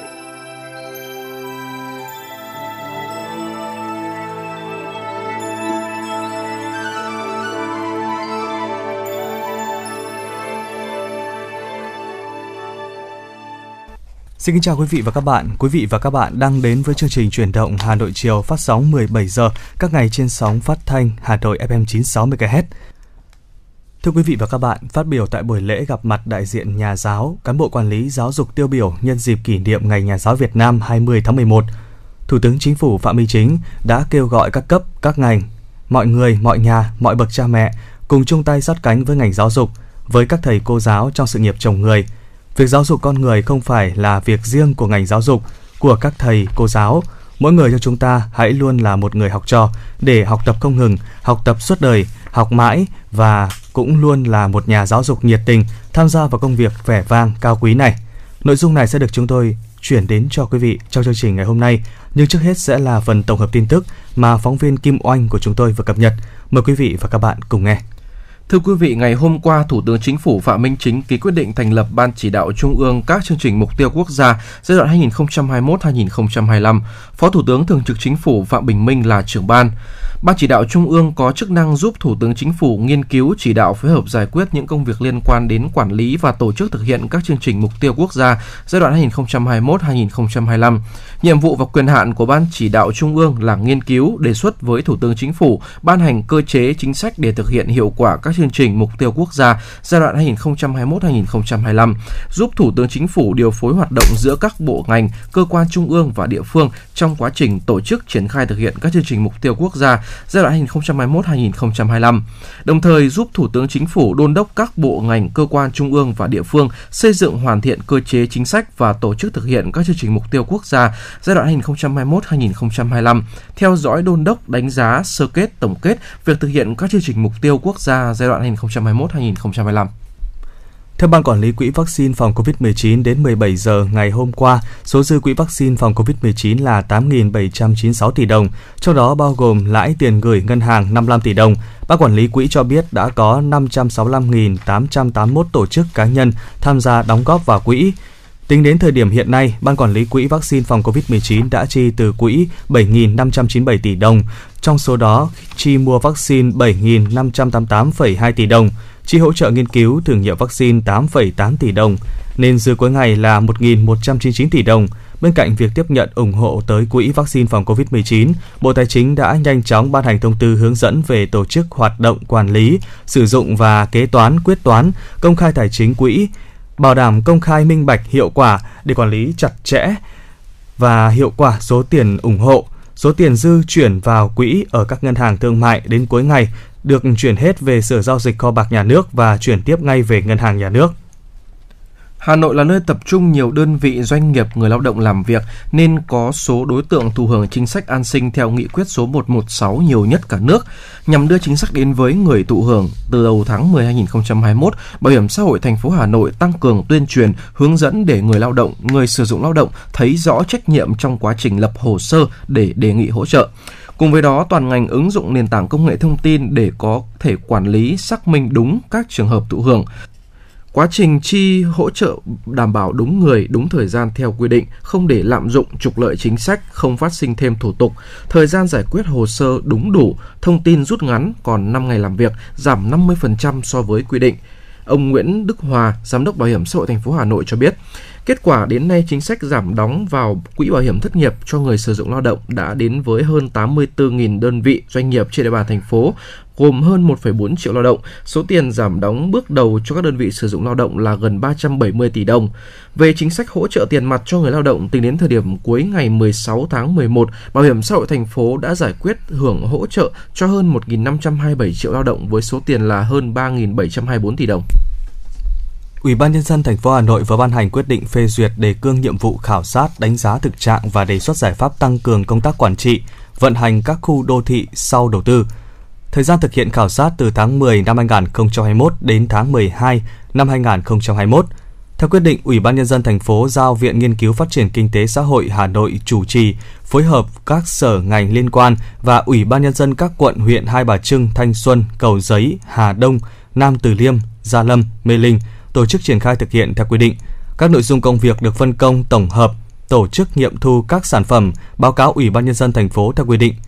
Theo đề cương nhiệm vụ, bên cạnh làm việc với chính quyền địa phương, chủ đầu tư, ban quản trị, các đơn vị cung cấp dịch vụ trong khu đô thị, điện, nước, vệ sinh môi trường, an ninh, đơn vị được giao nhiệm vụ sẽ khảo sát trực tiếp hiện trạng công tác quản lý, vận hành tại 5 đến 7 đô thị có tính đại diện theo địa giới hành chính, nội đô lịch sử, nội đô mở rộng, một số huyện và theo quy mô diện tích dưới 20 hecta từ 20 đến 25 hecta và từ 50 đến 200 hecta từ quy chế quản lý quy hoạch kiến trúc khu phố cũ Hà Nội năm 2015 đến các đồ án quy hoạch phân khu đô thị nội đô lịch sử năm 2021 đều thống nhất quan điểm không xây dựng các nhà cao tầng trong khu vực phố cổ phố cũ. Tuy nhiên, ngay trong khu vực phố cổ phố cũ, những công trình cao tầng phá vỡ quy hoạch vẫn được xây dựng và hoàn thiện. Như tại phố Hàng Bông, khu vực hạn chế chỉ được xây mức từ 3 đến 4 tầng, mặt ngoài 3 tầng, giật cấp bên trong là 4 tầng. Nhưng dọc trên phố Hàng Bông không ít những nhà cao tầng, có những công trình vừa hoàn thiện xong nhưng cũng có những công trình đang xây dựng và vượt quá quy định từ 5 đến 8 tầng vẫn tồn tại. Tại khu vực vườn hoa 19 tháng 8, ngã tư phố Hai Bà Trưng, Phan Chu Trinh, một công trình 7 tầng cũng đang được hoàn thiện trong khi quy định quy chế quản lý quy hoạch kiến trúc khu phố cũ Hà Nội, mặt ngoài của công trình chỉ được xây 4 tầng, giật cấp lớp sau là 5 tầng. Dù đây là khu vực quảng trường và có công trình kiến trúc nhà lớn. Thưa quý vị và các bạn, tiếp theo chương trình ngày hôm nay, xin mời quý vị cùng lắng nghe phóng sự Thủ tướng gặp mặt đại diện nhà giáo, cán bộ quản lý giáo dục tiêu biểu. Thưa quý vị và các bạn, ngày 14 tháng 11, tại trụ sở chính phủ, Thủ tướng Phạm Minh Chính gặp mặt đại diện nhà giáo cán bộ quản lý giáo dục tiêu biểu nhân dịp kỷ niệm Ngày Nhà giáo Việt Nam 20 tháng 11. Cùng dự cuộc gặp mặt có Bộ trưởng Bộ Giáo dục và Đào tạo Nguyễn Kim Sơn, lãnh đạo các bộ ngành trung ương và 60 cán bộ nhà giáo tiêu biểu. Phản ánh của phóng viên Như Hoa. Báo cáo tại cuộc gặp mặt, Bộ trưởng Bộ Giáo dục và Đào tạo Nguyễn Kim Sơn cho biết, Thời gian qua, đội ngũ nhà giáo và cán bộ quản lý giáo dục các cấp không ngừng lớn mạnh, chất lượng không ngừng được nâng cao. Hầu hết cán bộ quản lý giáo viên, nhân viên, người lao động trong các cơ sở giáo dục đều có bản lĩnh chính trị vững vàng, tinh thần trách nhiệm, tâm huyết, tận tụy với nghề, luôn giữ vững đạo đức tác phong nhà giáo. Đội ngũ giáo viên với tinh thần trách nhiệm, tâm huyết đã tích cực chủ động, tự học, tự bồi dưỡng để nâng cao trình độ chuyên môn nghiệp vụ, không ngừng đổi mới sáng tạo trong dạy học, góp phần quan trọng vào đào tạo nguồn nhân lực, bồi dưỡng nhân tài, truyền cảm hứng cho thế hệ trẻ, chủ nhân tương lai của đất nước. Nhắc lại giai đoạn khó khăn của ngành giáo dục trong gần 2 năm qua do ảnh hưởng của đại dịch COVID-19, Bộ trưởng chia sẻ kế hoạch năm học bị gián đoạn, chương trình và nội dung giáo dục phải thay đổi, nhiều hoạt động giáo dục không thể thực hiện đúng kế hoạch, gần 20 triệu học sinh sinh viên và hơn 1 triệu giáo viên giảng viên không được tới trường trong một khoảng thời gian rất dài. Hàng nghìn giáo viên đang công tác tại các trường ngoài công lập không có lương, cuộc sống gặp vô vàn khó khăn. Trong giai đoạn khó khăn đó, Bộ Giáo dục và Đào tạo đã động viên toàn thể cán bộ quản lý, giáo viên, nhân viên toàn ngành khắc phục khó khăn, phát huy tinh thần trách nhiệm với nghề, với học sinh để cùng nhau đoàn kết, ứng phó với dịch bệnh, tất cả vì học sinh thân yêu. Trong giai đoạn khó khăn này, các thầy cô giáo, các cán bộ và nhân viên toàn ngành đã nỗ lực không miệt mỏi để thay đổi và thích ứng. Sự hy sinh tận tâm, trách nhiệm của các thầy cô đã góp phần cùng toàn ngành hoàn thành nhiều nhiệm vụ quan trọng được giao. Qua đó, củng cố thêm sức mạnh, niềm tin để toàn ngành tiếp tục nỗ lực vượt khó không chỉ trong giai đoạn thích ứng tạm thời hiện nay mà còn cả trên chặng đường dài đổi mới căn bản toàn diện giáo dục và đào tạo nước nhà. Tại buổi gặp mặt, các thầy cô giáo khắp mọi miền Tổ quốc đã chia sẻ với Thủ tướng những tâm tư tình cảm tự đáy lòng về nghề giáo. Vừa qua thì là dịch bệnh Covid diễn ra thì là để dạy được uh, trực tuyến á, thì chúng em lại học sinh và gia đình lại không có các cái uh, trang thiết bị để hỗ trợ dạy học trực tuyến. Mà bản thân uh, chúng em là phải đi bản cắm bản. Là có khi là chúng em đi cả tuần cũng không về được đến trường. Và uh, có bản thì ở cách xa với uh, trường là 20 km mà bọn chúng em là phải đi đến để giáo bài rồi là dạy học ở tại bản có bản đông học sinh nhưng có bản cũng chỉ là một vài học sinh. Nhưng mà các thầy cô giáo ở Nghệ An đặc biệt là ở vùng cao vùng sâu vùng xa thì là uh, vẫn phải là bám trường bám bản để gieo chữ cho học sinh. Tôi được ờ, uh, vinh hạnh đến đây à, thì tôi cũng muốn chia sẻ và cũng muốn mong tất các ờ, tất, tất cả các cấp lãnh đạo quan tâm cho bậc học chúng tôi hơn nữa và các cô giáo mầm non chúng tôi hơn nữa về cái buổi uh, trưa cái chế độ mà buổi trưa thì đặc biệt đến bây giờ tình hình dịch bệnh thì rất là phức tạp. Mà ở các vùng uh, nông thôn như chúng tôi khó khăn. Nếu như mà à, có hỗ trợ buổi trưa mà để thu từ phụ huynh thì rất là khó khăn địa phương rất là khó khăn. Nên tôi mong muốn tất cả các cấp lãnh đạo vào cuộc hỗ trợ cho chúng tôi được cái hưởng cái chế độ buổi trưa đối với các cô giáo. Điều chúng tôi muốn muốn kể đây là chúng tôi muốn nói rằng những đứa trẻ khuyết tật của chúng tôi dù ở cái à, mức độ nặng nhẹ hay là đặc biệt nặng thì các em vẫn có cái năng lực còn lại à, vẫn có thể học được học được theo cái năng lực của mình học được nếu được quý thầy cô giáo ở trường mầm non phổ thông điều chỉnh theo cái cách học kiểu học của các cháu à, chúng tôi muốn à, muốn muốn muốn gửi gắm rằng à, trong tương lai à, nếu như mà quý thầy cô có có nhận được à, à một đối tượng trẻ khuyết tật nào thì à, chúng tôi cũng mong mỏi rằng là chúng ta à, mở rộng trái tim ra. Nhiều thầy cô giáo hỏi làm thế nào để để để là các cháu có thể học chung với các bé bình thường. Vui mừng được chào đón các thầy cô giáo tiêu biểu, đại diện cho gần 1,5 triệu nhà giáo, cán bộ giáo dục trong cả nước, Thủ tướng Phạm Minh Chính ghi nhận các thầy cô chính là những bông hoa đẹp trong rừng hoa đẹp, là những tấm gương về đạo đức, tự học và sáng tạo, tận tâm, tận hiến cho sự nghiệp chồng người. Thay mặt lãnh đạo Đảng, Nhà nước, Thủ tướng gửi lời cảm ơn và tri ân sâu sắc tới các thế hệ thầy cô giáo trên cả nước, những người gánh vác một sự nghiệp hết sức quan trọng trong một nghề cao cả nhất là chồng người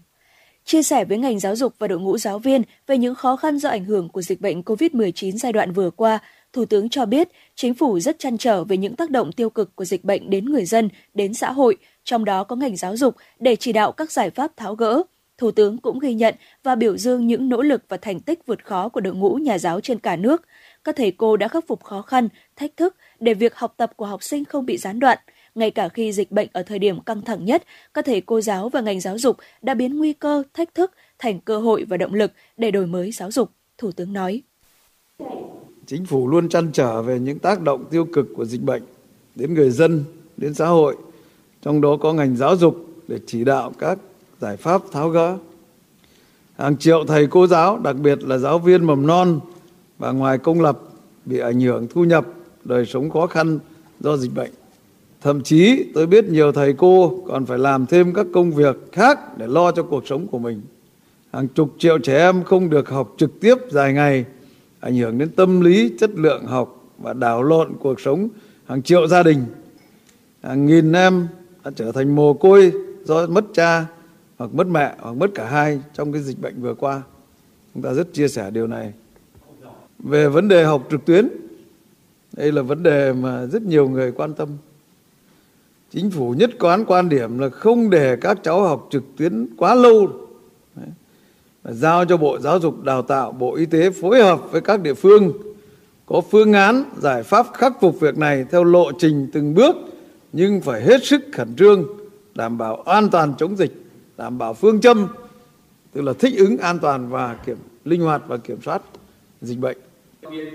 trong giai đoạn đang thực hiện quyết liệt các giải pháp đổi mới căn bản toàn diện nhằm nâng cao chất lượng giáo dục ở tất cả các cấp học với phương châm lấy học sinh làm trung tâm, chú trọng phát triển nhân cách đạo đức, tính sáng tạo của học sinh như hiện nay, theo Thủ tướng, cần phải tiếp tục lấy nhà trường làm nền tảng, lấy thầy cô giáo làm động lực để thành công cho phương châm lấy học sinh làm trung tâm. Trong quá trình đó, yêu cầu là phải học thật, thi thật, nhân tài thật. Thủ tướng cho biết, trong bối cảnh dịch bệnh, chính phủ đang và sẽ giải quyết sớm những vấn đề trước mắt để tạo điều kiện cho ngành giáo dục thích ứng an toàn, kiểm soát hiệu quả dịch bệnh. Chính phủ nhất quán quan điểm không để các cháu học trực tuyến quá lâu, giao Bộ Giáo dục và Đào tạo, Bộ Y tế phối hợp với các địa phương có phương án khắc phục theo lộ trình từng bước nhưng phải hết sức khẩn trương, đảm bảo an toàn chống dịch, triển khai từng bước tiêm vaccine cho học sinh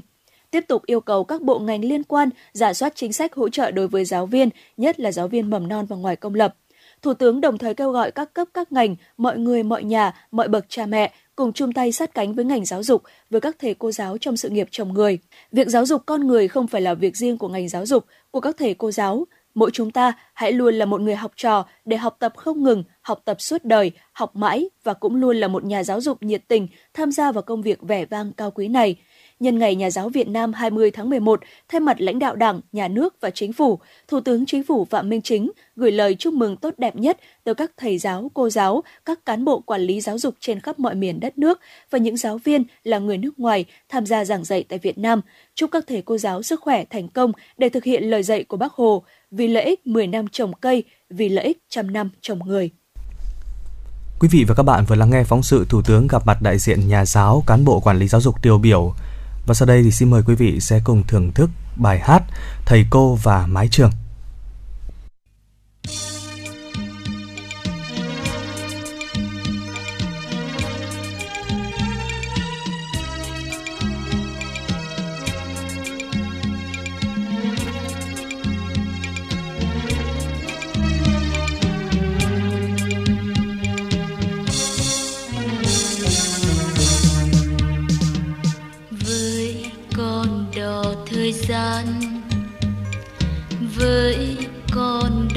năm tháng.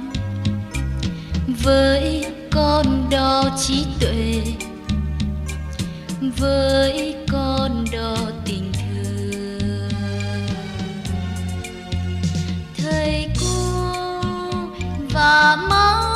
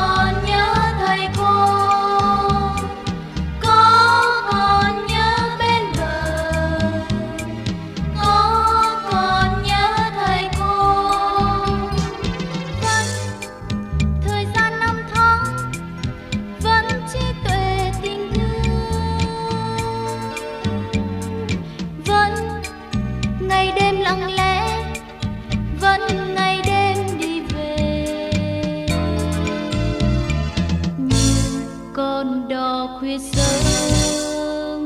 như con đò khuya sớm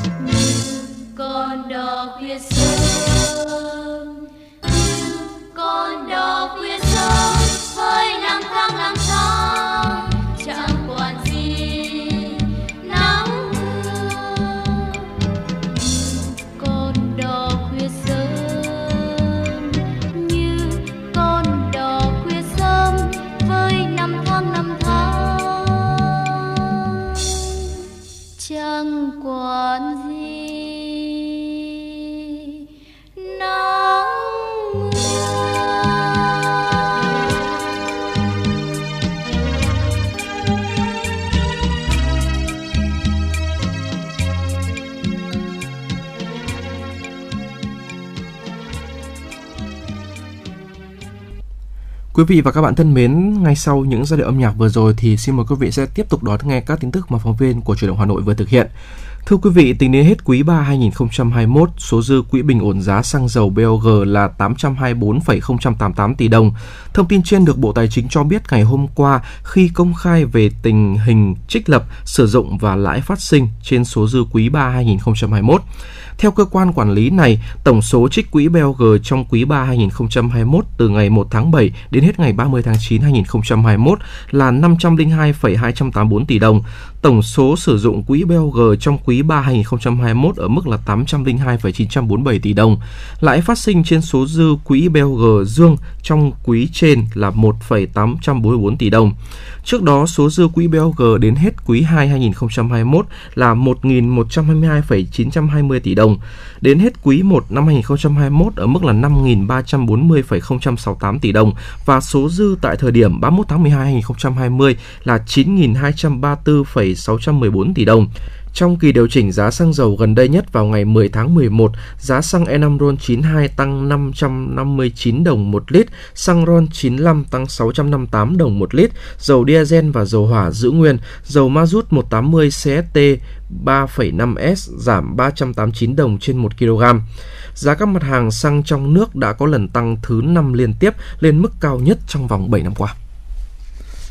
Dự kiến vào ngày 21 tháng 11 tới sẽ diễn ra hội thảo giáo dục năm 2021 VEC 2021 với chủ đề Văn hóa học đường trong bối cảnh đổi mới giáo dục và đào tạo tại Hà Nội theo hình thức trực tiếp kết hợp trực tuyến. Hội thảo do Ủy ban Văn hóa Giáo dục của Quốc hội phối hợp với Bộ Giáo dục và Đào tạo, Bộ Văn hóa, Thể thao và Du lịch tổ chức. Phát biểu tại buổi gặp mặt báo chí, Ủy viên Thường trực Ủy ban Văn hóa Giáo dục Đỗ Chí Nghĩa cho biết, Hội thảo giáo dục VEC là sự kiện hội thảo thường niên được Ủy ban Văn hóa Giáo dục tổ chức từ năm 2017 nhằm tạo diễn đàn để các đại biểu Quốc hội, các chuyên gia trong và ngoài nước, các nhà giáo dục, nhà quản lý giáo dục chia sẻ, trao đổi, thảo luận về các vấn đề trong lĩnh vực giáo dục đào tạo, làm rõ hơn cơ sở lý luận và thực tiễn, đề xuất giải pháp cùng cơ chế chính sách để việc tổ chức thực hiện hiệu quả. Hội thảo giáo dục Việt Nam năm 2021 cũng là một hoạt động hướng tới Hội nghị Văn hóa Toàn quốc lần thứ hai được tổ chức vào ngày 24 tháng 11 tới đây, có ý nghĩa hết sức quan trọng, góp phần xây dựng chiến lược phát triển nền văn hóa Việt Nam tiên tiến, hiện đại và hình thành thế hệ những con người Việt Nam trí tuệ, bản lĩnh trong bối cảnh hội nhập toàn cầu đầy thách thức hiện nay.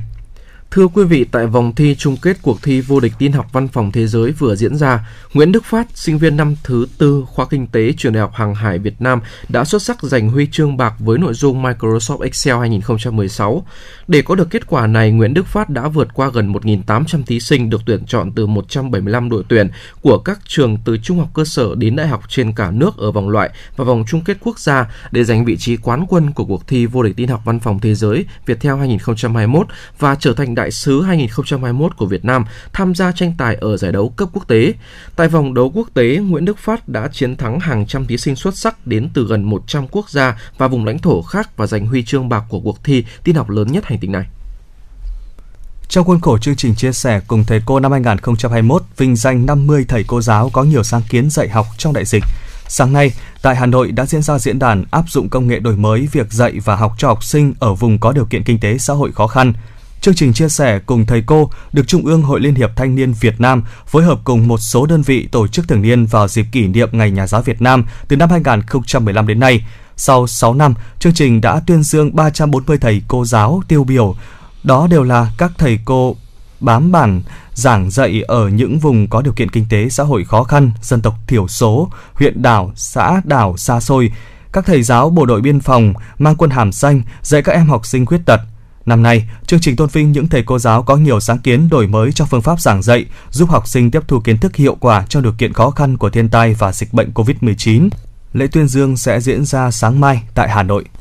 Thưa quý vị, triển lãm Vì một Việt Nam tất thắng trưng bày 200 bức tranh và tác phẩm văn học của trẻ em yếu thế đã khai mạc tại Hà Nội. Nếu quý độc giả theo dõi những phóng sự mặt trời hy vọng của chuyển động 24 giờ, có lẽ vẫn còn nhớ một số gương mặt chiến binh nhí chống lại căn bệnh ung thư mà VTV đã giới thiệu. Nhiều em đã tham gia cuộc thi này và có tác phẩm được trưng bày tại đây. Qua các tác phẩm, các em kể câu chuyện của mình cùng góc nhìn về thế giới xung quanh. Đó có thể là hình ảnh lực lượng tuyến đầu chống dịch, cũng có thể là lời kêu gọi để mỗi người áp dụng 5K cùng nhau chống lại dịch bệnh COVID-19 hay là lời cảm ơn gửi tới các bác sĩ. Mỗi bức tranh, mỗi bức thư là một câu chuyện được các bệnh nhi, các trẻ mồ côi, trẻ tự kỷ, trẻ có hoàn cảnh khó khăn gửi tham gia cuộc thi vì một Việt Nam tất thắng. Triển lãm mở cửa tự do từ nay đến hết ngày 22 tháng 11 tại Bảo tàng Mỹ thuật Việt Nam. Quý độc giả cũng có thể tham quan triển lãm theo hình thức trực tuyến tại website vì một Việt Nam tất thắng.vn.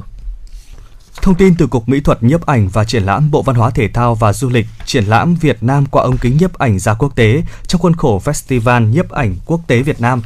sẽ diễn ra tại Thư viện tỉnh Ninh Bình, thành phố Ninh Bình, tỉnh Ninh Bình từ ngày 26 tháng 11 đến ngày 3 tháng 12 với mục tiêu xây dựng thương hiệu quốc gia cho nhiếp ảnh Việt Nam, đồng thời góp phần quảng bá hình ảnh đẹp về đất nước con người Việt Nam, tăng cường giao lưu hợp tác quốc tế thông qua hoạt động nhiếp ảnh. Bộ Văn hóa Thể thao và Du lịch quyết định tổ chức định kỳ 2 năm một lần Festival nhiếp ảnh quốc tế Việt Nam. Năm 2021, Festival nhiếp ảnh quốc tế Việt Nam lần đầu tiên được tổ chức với sự phối hợp của Ủy ban nhân dân tỉnh Ninh Bình, Triển lãm Việt Nam qua ống kính nhiếp ảnh ra quốc tế là sự kiện trọng tâm của Festival nhiếp ảnh quốc tế Việt Nam lần này.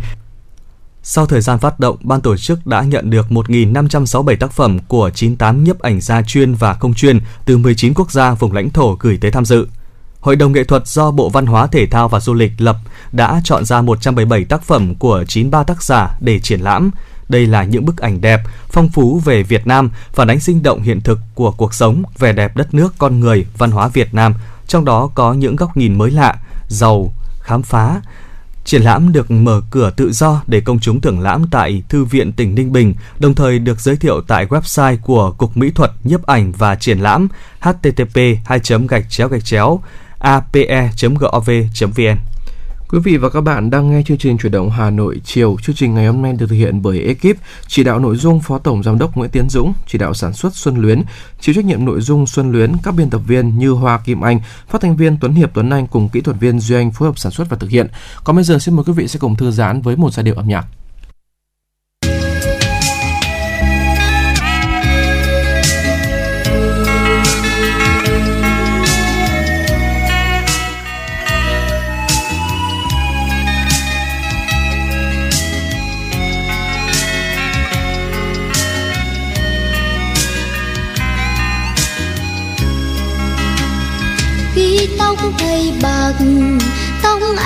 Vẫn còn xanh.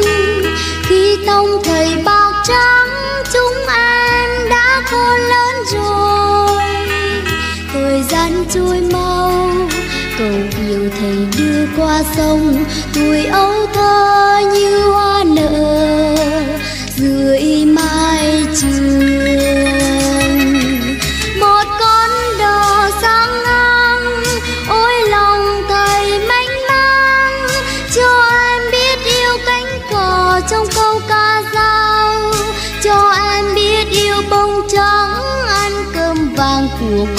cô ngoan và cho em yêu. Ai ai sương một nắng để làm nên lúa vàng. Bài học làm người em vẫn nhớ ghi. Công cha nghĩa mẹ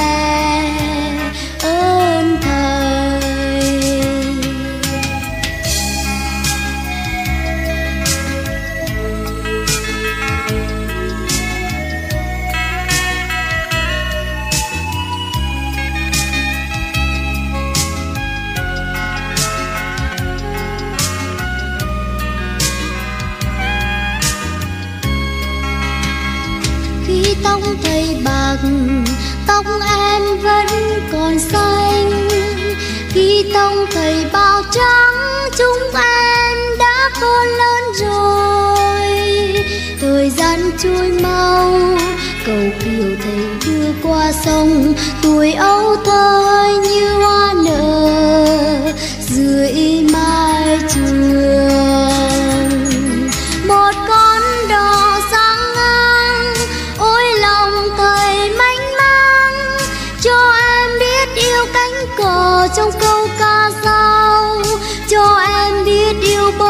bông ăn cơm vàng của cô tấm ngoan. Và cho em yêu, ai ai sương một nắng để làm nên lúa vàng. Bài học làm người em vẫn nhớ ghi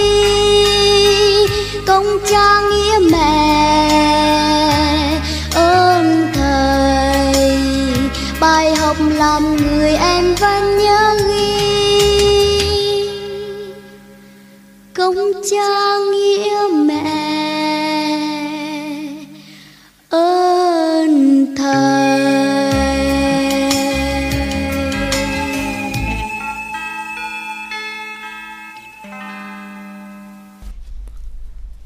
Quý vị và các bạn thân mến, trở lại với những tin tức đáng chú ý buổi chiều hôm nay. À, thưa quý vị, ngay sau khi thành phố Hà Nội nới lỏng các hoạt động giãn cách xã hội từ giữa tháng 10 năm 2021, nhiều sản phẩm du lịch độc và lạ đã được giới thiệu tới du khách, cho thấy sự khởi sắc của du lịch thủ đô.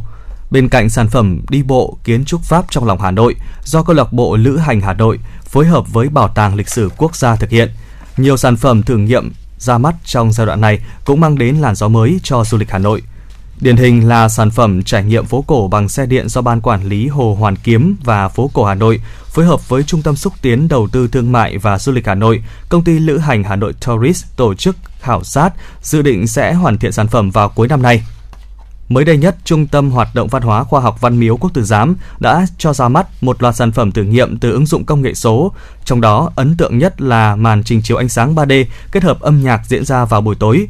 Giám đốc Trung tâm Hoạt động Văn hóa Khoa học Văn miếu Quốc tử Giám Lê Xuân Kiêu cho biết, trong thời gian tạm đóng cửa vì dịch COVID-19, trung tâm đã xây dựng đề án phát triển du lịch thông minh với điểm nhấn là hoạt động trình chiếu ánh sáng nhằm hình thành sản phẩm trải nghiệm về đêm tăng sức hấp dẫn cho du khách. Hiện tại, đề án đang chờ thành phố phê duyệt, đóng góp cho việc phục hồi du lịch thủ đô. Nhiều tháng nay, câu lạc bộ du lịch bền vững Vigreen, Hội Lữ hành Hà Nội đã thực hiện các chuyến khảo sát để xây dựng sản phẩm khám phá Hà Nội bằng xe đạp Vigreen by Tour sẽ được chính thức ra mắt vào ngày mai. Giám đốc công ty du lịch Việt Food Travel Phạm Duy Nghĩa, đơn vị chủ trì xây dựng sản phẩm này cho hay, du lịch kết hợp thể thao và khám phá ngoài trời được du khách nước ngoài ưa chuộng và đang trở thành xu hướng tại Việt Nam.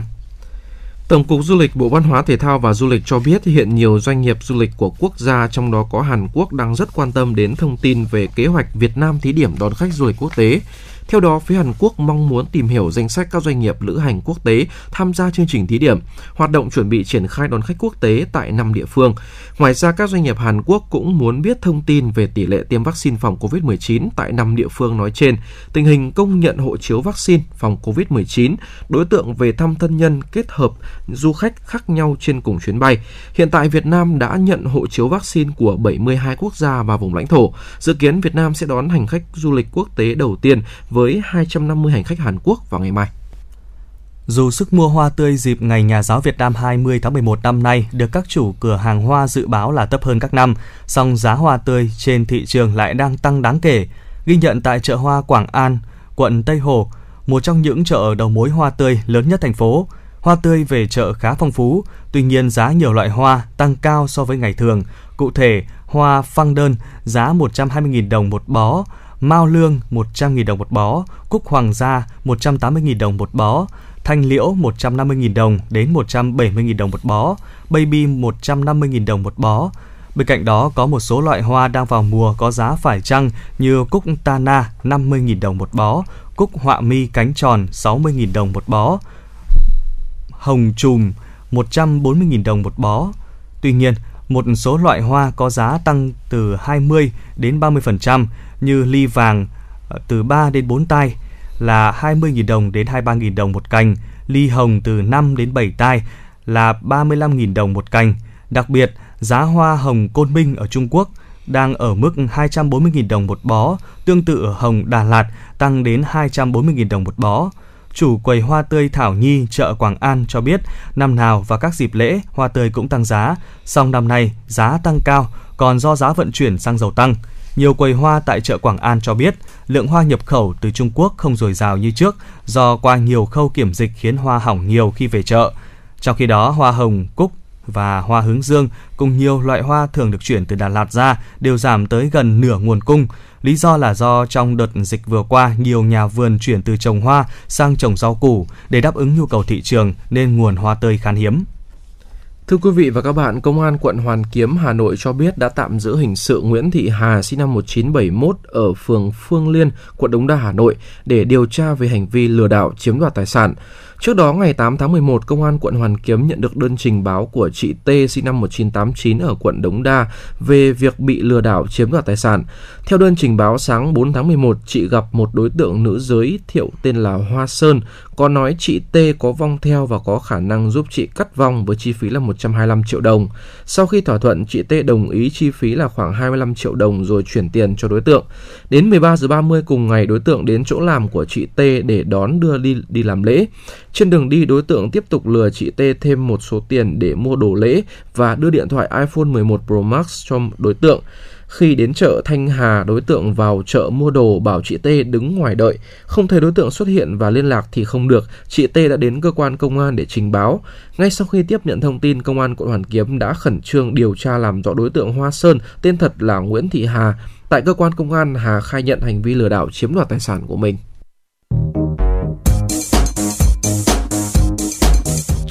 Số hiệu FM96 đang chuẩn bị nâng độ cao. Quý khách hãy thắt dây an toàn, sẵn sàng trải nghiệm những cung bậc cảm xúc cùng FN96. Thưa quý vị và các bạn, trở lại với chương trình ngày hôm nay, xin mời quý vị sẽ cùng đón nghe phóng sự Người thầy tâm huyết của nhiều thế hệ học trò đam mê âm nhạc cổ điển.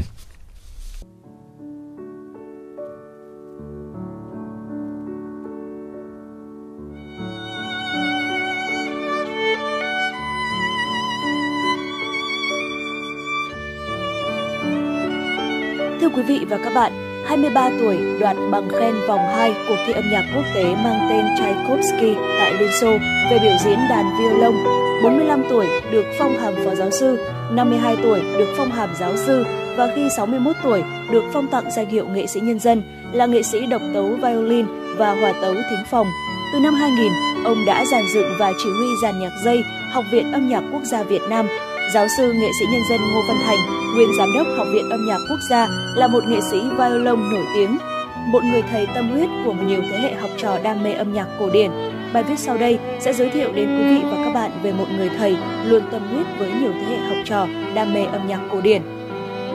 Căn nhà nhỏ của nhà giáo nghệ sĩ Ngô Văn Thành trên đường Thụy Khuê trông ra Hồ Tây luôn có tiếng vĩ cầm du dương. Về hưu được mấy năm nay, nhưng dường như ông vẫn kín lịch, hướng dẫn học viên và tham gia biểu diễn âm nhạc. Hơn một năm qua, dịch bệnh COVID-19 đã làm thay đổi hoàn toàn cuộc sống, thói quen sinh hoạt của mỗi người. Âm nhạc là sợi dây gắn kết tuyệt vời nhất để tái tạo sức sống mới. Giáo sư Ngô Văn Thành tâm niệm, người nghệ sĩ khi chơi một bản nhạc phải chuyên nghiệp, đúng các yêu cầu kỹ thuật. Bên cạnh đó, cá tính phong cách của người nghệ sĩ phải tạo ra sự lôi cuốn. Ấy chính là cảm xúc của tiếng đàn violon đến với công chúng.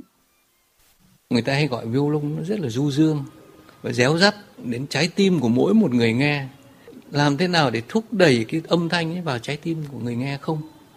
Còn rất nhiều người mà tôi rất xúc động, nhưng mà đấy là xúc động cho mình. Nhưng mà phải làm nó công chúng xúc động. Nó là một nghệ thuật làm công chúng xúc động. Chứ còn nếu mà mình mà lại cảm thấy mình đánh hay chưa đủ, mà phải để cho người khác người ta cảm nhận thấy, thì khi người ta cảm nhận thấy, người ta sẽ thấy rằng tiếng đàn đó chính là một cái tinh hoa trời đất cho là qua lao động hoặc do là một cái bẩm sinh chứ không phải là bỗng dưng mà ai cũng giống ai được. Hơn 50 năm làm bạn với cây vĩ cầm, nhà giáo nghệ sĩ nhân dân Ngô Văn Thành tâm niệm dạy đàn cũng là dạy người. Ông bảo không trò đấu thầy làm nên, hạnh phúc của người thầy là gặp được những học sinh có năng khiếu, nhanh nhẹn. Ông đánh giá cao những học sinh giỏi toán, yếu tố tạo nên sự logic trong phát triển nghề nghiệp sau này. Bên cạnh đó là xúc cảm với âm nhạc và người thầy phải biết khai thác thế mạnh của mỗi học trò. Tôi yêu quý học sinh không phải là mình nghĩ rằng em đó trong một cái tương lai nào đấy thành tài hay là em đó sẽ là một niềm hy vọng của gia đình mà tôi luôn luôn đặt vấn đề cái thế mạnh của em trong lúc học là cái gì. Cái tiếp thu của em đó thì có những cái điểm mà mình thấy rằng chính đấy là sẽ sau này nhưng mà không bao giờ mình lộ ra được rằng đấy là những tài năng bởi vì còn quá nhiều những cái việc mình phải làm để mình biết được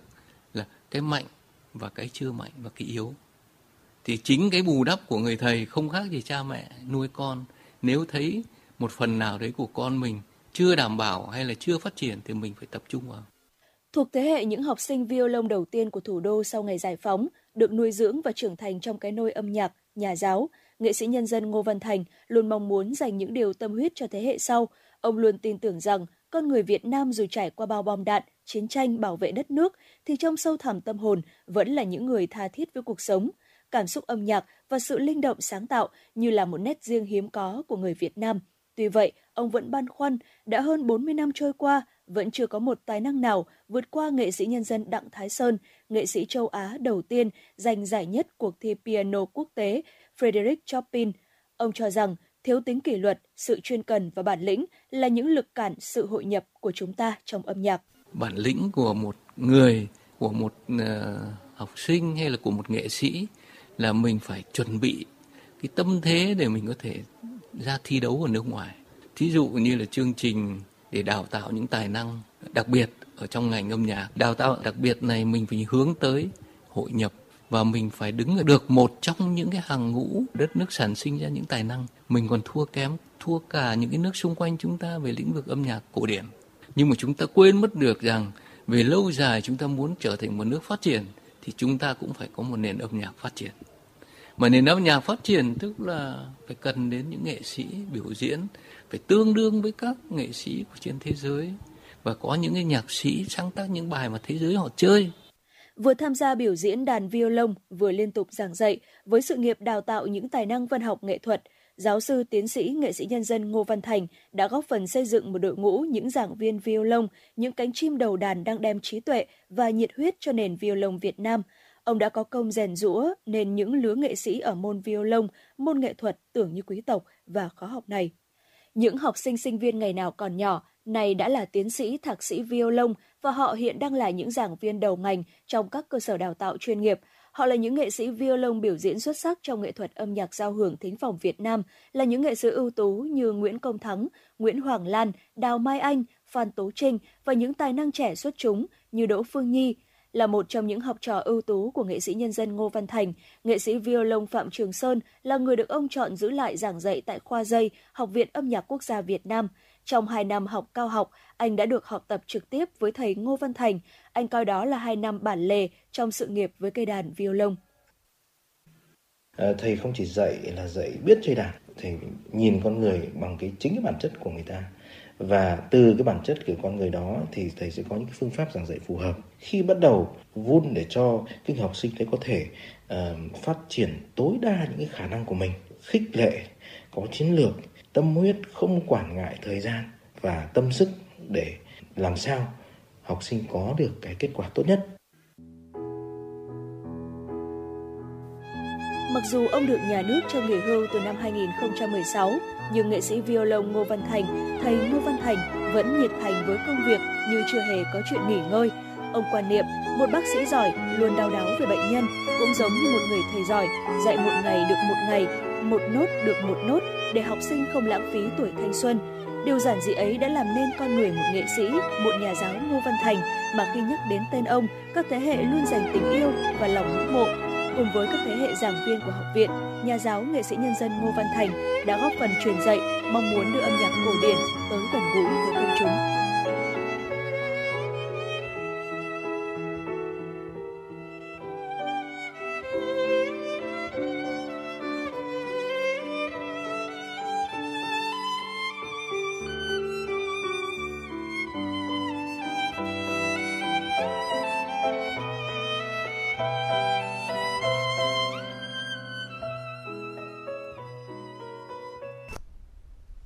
Tiếp nối chương trình ngày hôm nay, xin mời quý vị và các bạn cùng quay trở lại với những giai điệu âm nhạc của chương trình chuyển động Hà Nội chiều FM 96 với ca khúc mang tên Nhớ ơn thầy cô.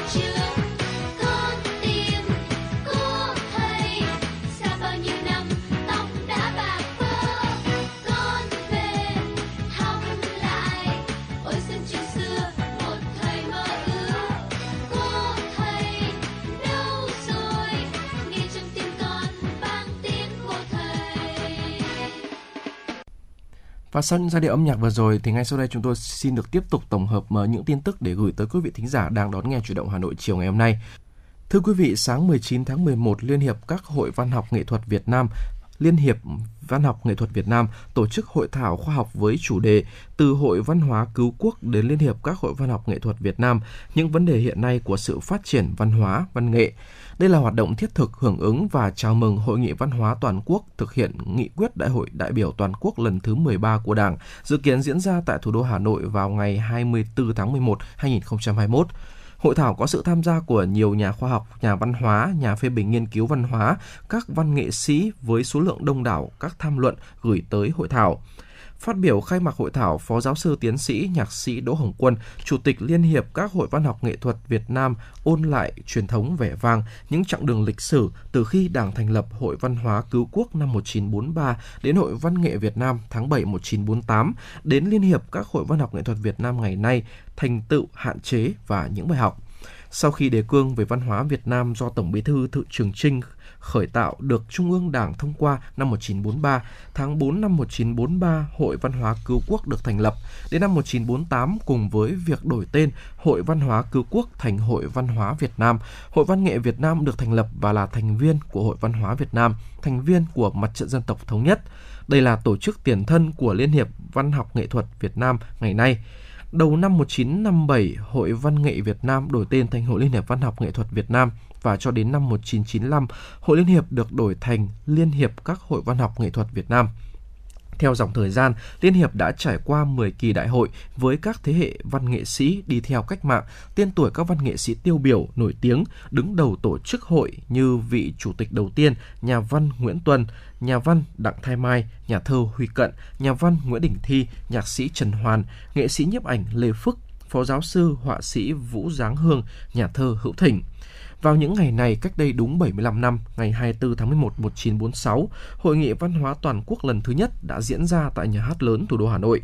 Tại hội nghị lịch sử đó, trong bài phát biểu khai mạc, Chủ tịch Hồ Chí Minh đã ân cần căn dặn giới văn nghệ sĩ và nêu lên những ý kiến của mình về công tác văn hóa văn nghệ. Chủ tịch Hồ Chí Minh căn dặn nền văn hóa mới của nước nhà lấy hạnh phúc của đồng bào của dân tộc làm cơ sở. Đó là một nền văn hóa mang tính đặc thù dân tộc cao, thật có tinh thần thuần túy Việt Nam, trong đó biết thừa hưởng di sản với những kinh nghiệm tốt của văn hóa Việt Nam xưa và văn hóa nay, đồng thời biết học lấy cái hay cái tốt của thế giới phương Tây hay phương Đông.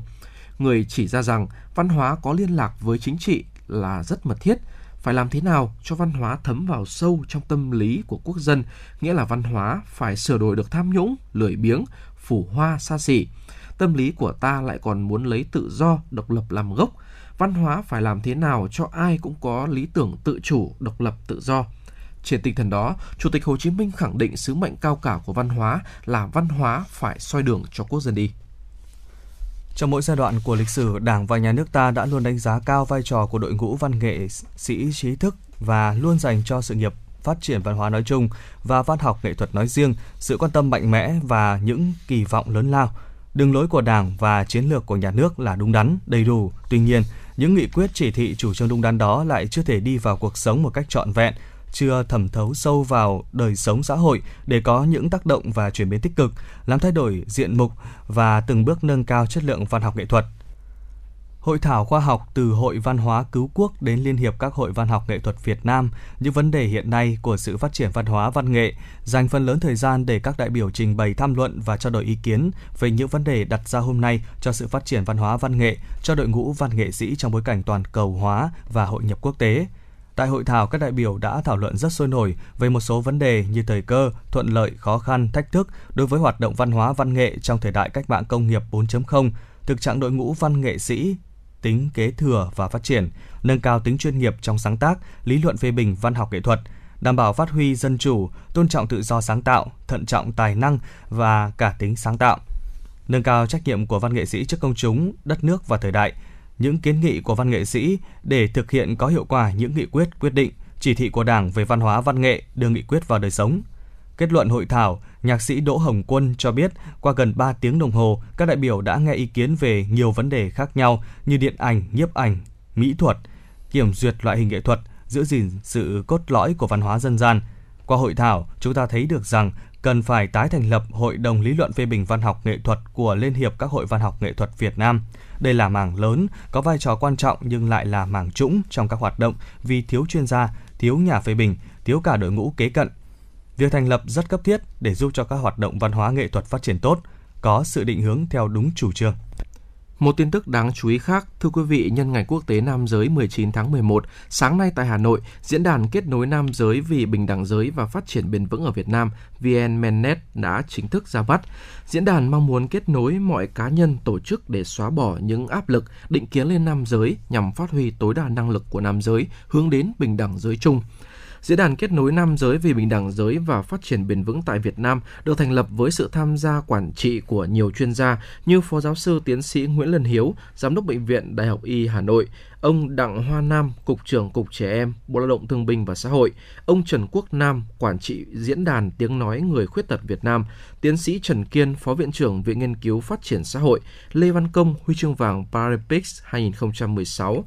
Phát biểu tại sự kiện, Phó giáo sư tiến sĩ Nguyễn Lân Hiếu, Giám đốc Đại học Y Hà Nội, Chủ tịch lâm thời VN Menet cho biết, trong quan niệm truyền thống, nam giới luôn là tác nhân gây bất bình đẳng giữa nam và nữ. Chúng ta lên án các hành vi bạo lực của nam giới lên phụ nữ, thế nhưng đến nay cần sự thay đổi định kiến.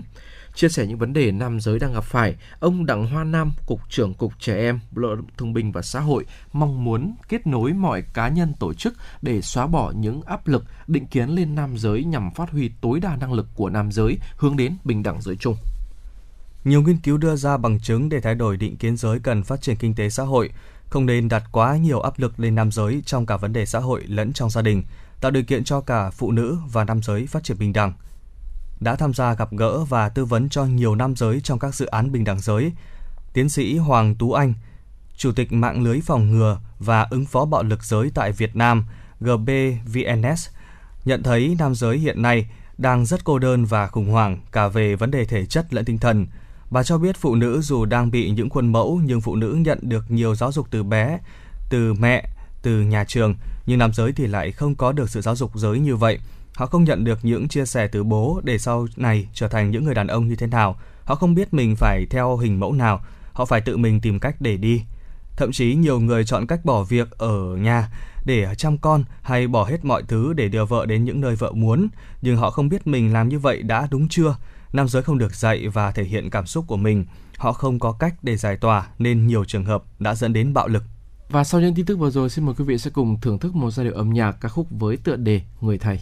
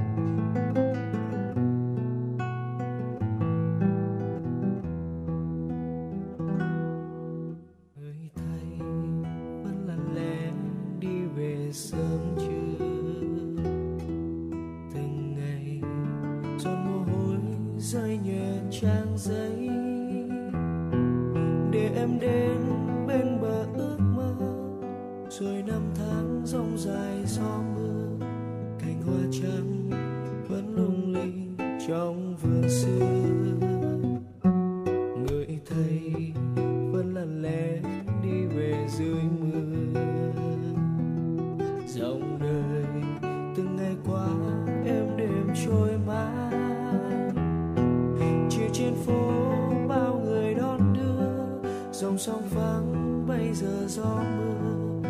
Còn ai nhớ ai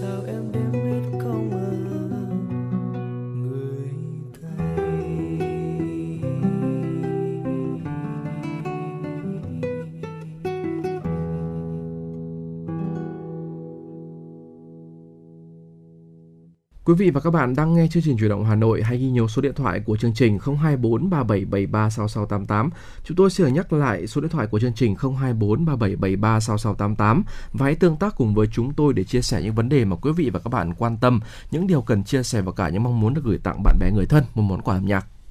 Vâng thưa quý vị, tới đây thì thời lượng 60 phút của chương trình chuyển động Hà Nội cũng đã hết rồi. Cảm ơn quý vị đã quan tâm và lắng nghe.